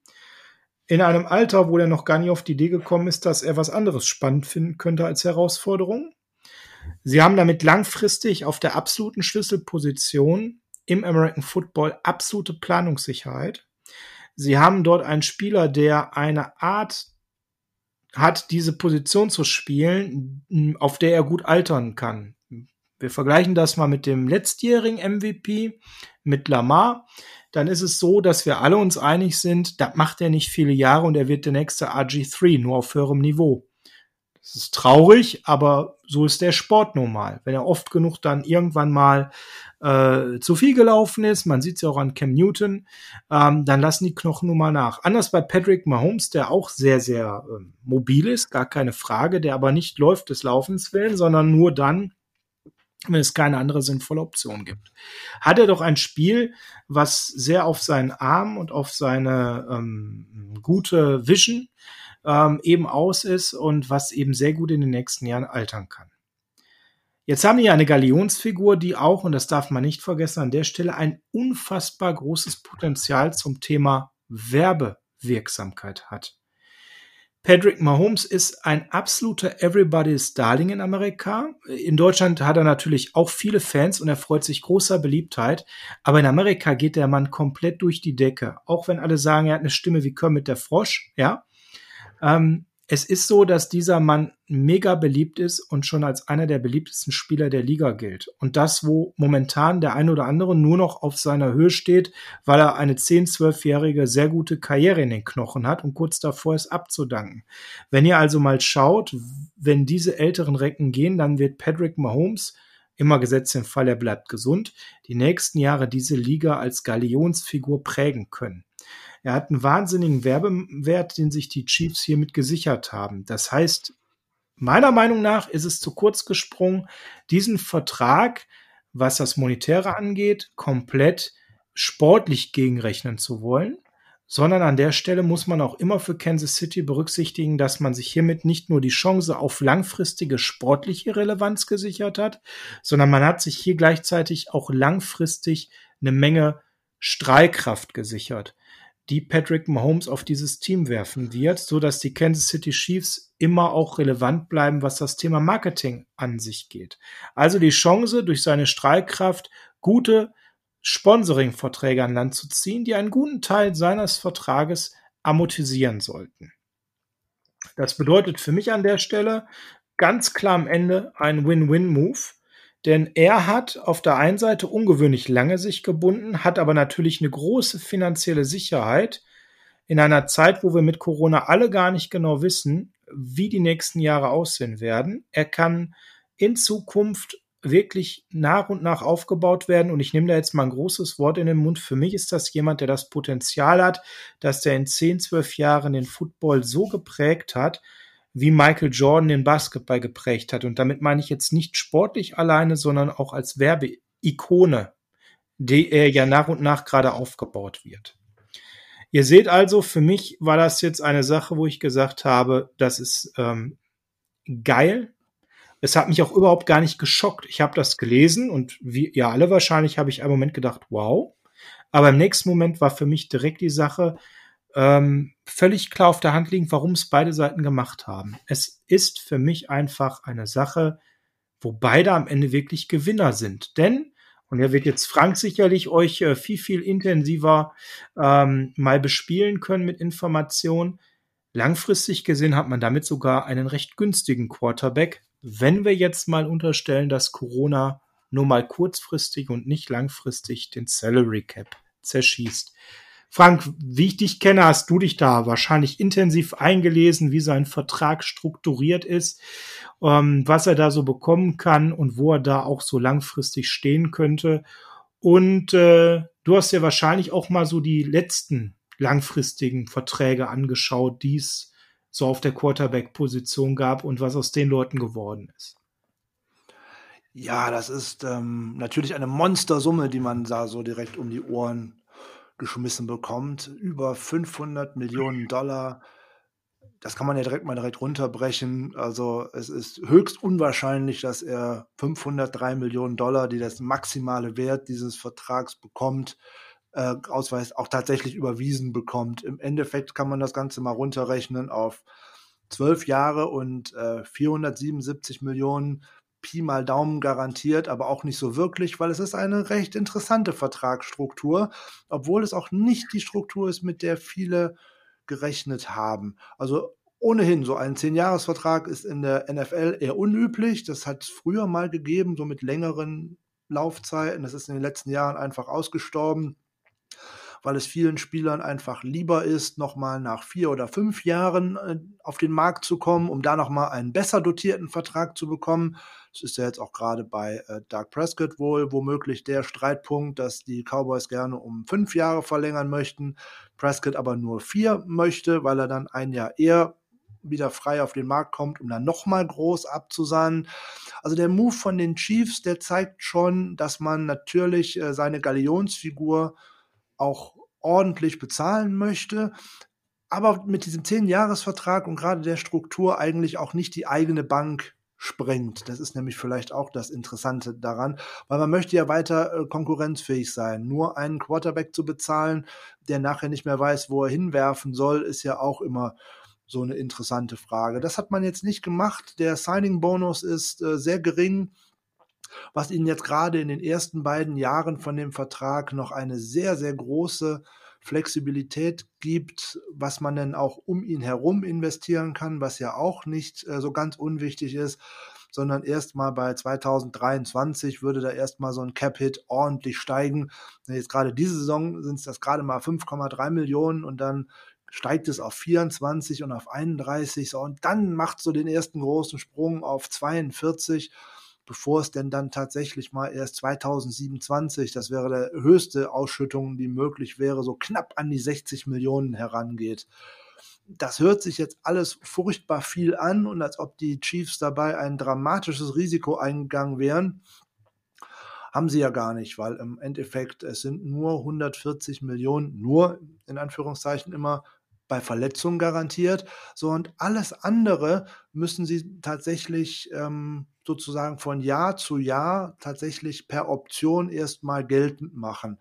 Ne, die Gehälter bis 2022 sind im Trockenen, nachdem er unterschrieben hat, aber alles andere danach müssen die Chiefs zwei Jahre im Voraus entscheiden, ob sie den Vertrag um dieses Jahr verlängern wollen. Sprich, im März 2021 müssen sie sich entscheiden, ob sie 2023 Mahomes tatsächlich bezahlen wollen, 2000 2023 müssen sie sich entscheiden, ob sie 2025 bezahlen wollen. Und ab 2025 gilt das dann alles nur noch für ein Jahr im Voraus. Also im schlimmsten Falle kämen die Chiefs da auch noch relativ billig wieder raus. So, warum hat man das gemacht? Damit man, warum hat Mahomes diesen Deal überhaupt schon unterschrieben? Weil er hätte mit einem Vier- oder Fünf-Jahres-Vertrag anschließend wahrscheinlich die, den Markt richtig sprengen können. Und zum einen kann man jetzt einfach mal sagen, hey, 500 Millionen, das ist doch eine tolle Summe. Das kann man jetzt mal raushauen. Eine lange Sicherheit für beide Parteien ist auf jeden Fall auch nicht das Schlechteste. So, und wie Sascha schon gesagt hat, Werbeikone. Alleine, dass man Mahomes immer aufs Feld stellen kann, macht die Chiefs auf absehbare Zeit erstmal zu einem Titelkandidaten. Da ist halt immer die Frage, was ist noch so ein bisschen um ihn herum. Ähm, dass man wahrscheinlich in den zehn Jahren nicht zehnmal den Super Bowl gewinnt, liegt auch hier und da in der Natur der Sache. Dafür ist die NFL eigentlich zu ausgeglichen und es kann zu viel passieren. Mahomes hat auf jeden Fall mal ausgesorgt. Er hat den Markt jetzt nicht pulverisiert. Es ist eine Win-Win-Situation für beide Seiten. Wenn man dann mal kurz auf andere Verträge schauen möchte, so jetzt mit Russell Wilson oder Aaron Rodgers, ja, da kann man bei Wilson mal auf 35 Millionen gucken. Da ist Mahomes dann demnächst mal mit 39, 2026, 2027 mal drüber. Gut, da tut sich nicht so viel. Da haben sich die Chiefs tatsächlich schon was bei gedacht. Von daher liegt er da wirklich gut. Wenn man sich diese Zahlen genau anschaut, von 2022 bis 2026, also die ersten Jahre der Verlängerung, verdient er im Schnitt 39 Millionen Euro in der Saison. Hm. Okay, so das wäre ein Anstieg von rund 4 Millionen zu dem, was dort Russell Wilson in der Zeit wahrscheinlich verdient in der Zeit, in zwei, drei Jahren, wenn auch Corona, äh, so Gott will, überstanden ist, wird irgendjemand anders das wahrscheinlich auch schon wieder sprengen. Aber dieser Vertrag lässt halt auch so viel Möglichkeiten nachzuverhandeln, dass man das wirklich als Win-Win für beide Seiten bezeichnen kann. Die Überraschung, die eigentlich nicht mit den zehn Jahren begründet ist, sondern ist eigentlich, dass dort feste Zahlen vereinbart worden sind. Es ist vorher lange Zeit einfach spekuliert worden, ob Mahomes nicht schlichtweg und ergreifend einen prozentualen Anteil am Salary Cap bekommen würde, so als erster Spieler. So, keine Ahnung, es müssen immer 15, immer 20 oder wie auch immer äh, die Prozentzahl denn aussehen würde, der eigentlichen Caps ist. Wenn man dann davon ausgehen würde, dass der Salary Cap eigentlich jedes Jahr um ein paar Millionen ansteigt, so war es ja zumindest in den letzten zehn Jahren, wäre das eigentlich der Vertrag gewesen, auf den jetzt viele gewartet hätten. So ist es tatsächlich eine Win-Win-Situation für beide Seiten, insbesondere weil man noch in den ersten Jahren, wie ich vorhin gesagt habe, noch reichlich ähm, Platz hat, um auch hin und her zu schieben. Der, äh, der, der Signing-Bonus ist nicht hoch und auch die anderen Boni, die in dem Vertrag da drin stehen, die kann ein cleverer äh, NHL äh, NFL General Manager sicherlich hier und da und auch schnell mal umwandeln, wo dann irgendwann mal aus einem Festgehalt ein bisschen Signing-Bonus wird und dergleichen. Da kann man natürlich auch immer Geldwerte hin und her schieben. Das Team bleibt zumindest in den ersten Jahren mal flexibel um dann auch andere Spieler halten zu können. So Defensive Tackle äh, Chris Jones zum Beispiel ist da ja gerade noch äh, auch im Gespräch, der ja womöglich jetzt erstmal unter dem Franchise-Tag spielen wird, um dann mal zu schauen, wo das hingeht. Also grundsätzlich äh, guter Vertrag und auch vor allem nicht, ähm, dass man sich ins Armenhaus gebracht hat, weil man das jetzt alles voll komplett garantiert hätte. Ja, ich denke, damit haben wir das Thema auch erschöpft. Es ist ja kein 49ers-Thema. Ich muss aber gerade noch mal hier so ein Öller draus schwingen zu einer Frage von vorhin, wo wir hier gerade abmoderieren. Äh, Russell Westbrook ist positiv auf Covid-19 getestet worden und damit ist jetzt gerade das eingetreten, was ich vorhin noch so äh, prognostiziert habe. Vielleicht nicht der absolute Superstar, aber ein zigfacher All-Star, ein äh, wichtiger Spieler bei einem Titelkandidat bei den Houston Rockets in der NBA, ist also positiv und äh, wird äh, mit diesem Test wahrscheinlich dann auch erstmal nicht teilnehmen können, hat zwei Wochen noch bis zum Saisonstart. Ob er dann spielt, ist fraglich. Also ihr seht, wie fragil dieses ganze Konstrukt ist nochmal um das zu untermauern, was wir da vorhin schon gesagt haben. Ja, lieber Jens Jordan, ich hoffe, wir konnten deine Mahomes-Frage beantworten. Wir sind beide Fan von dieser Lösung. Wir finden beide nicht nur Patrick Mahomes klasse, sondern wir finden auch die Lösung klasse.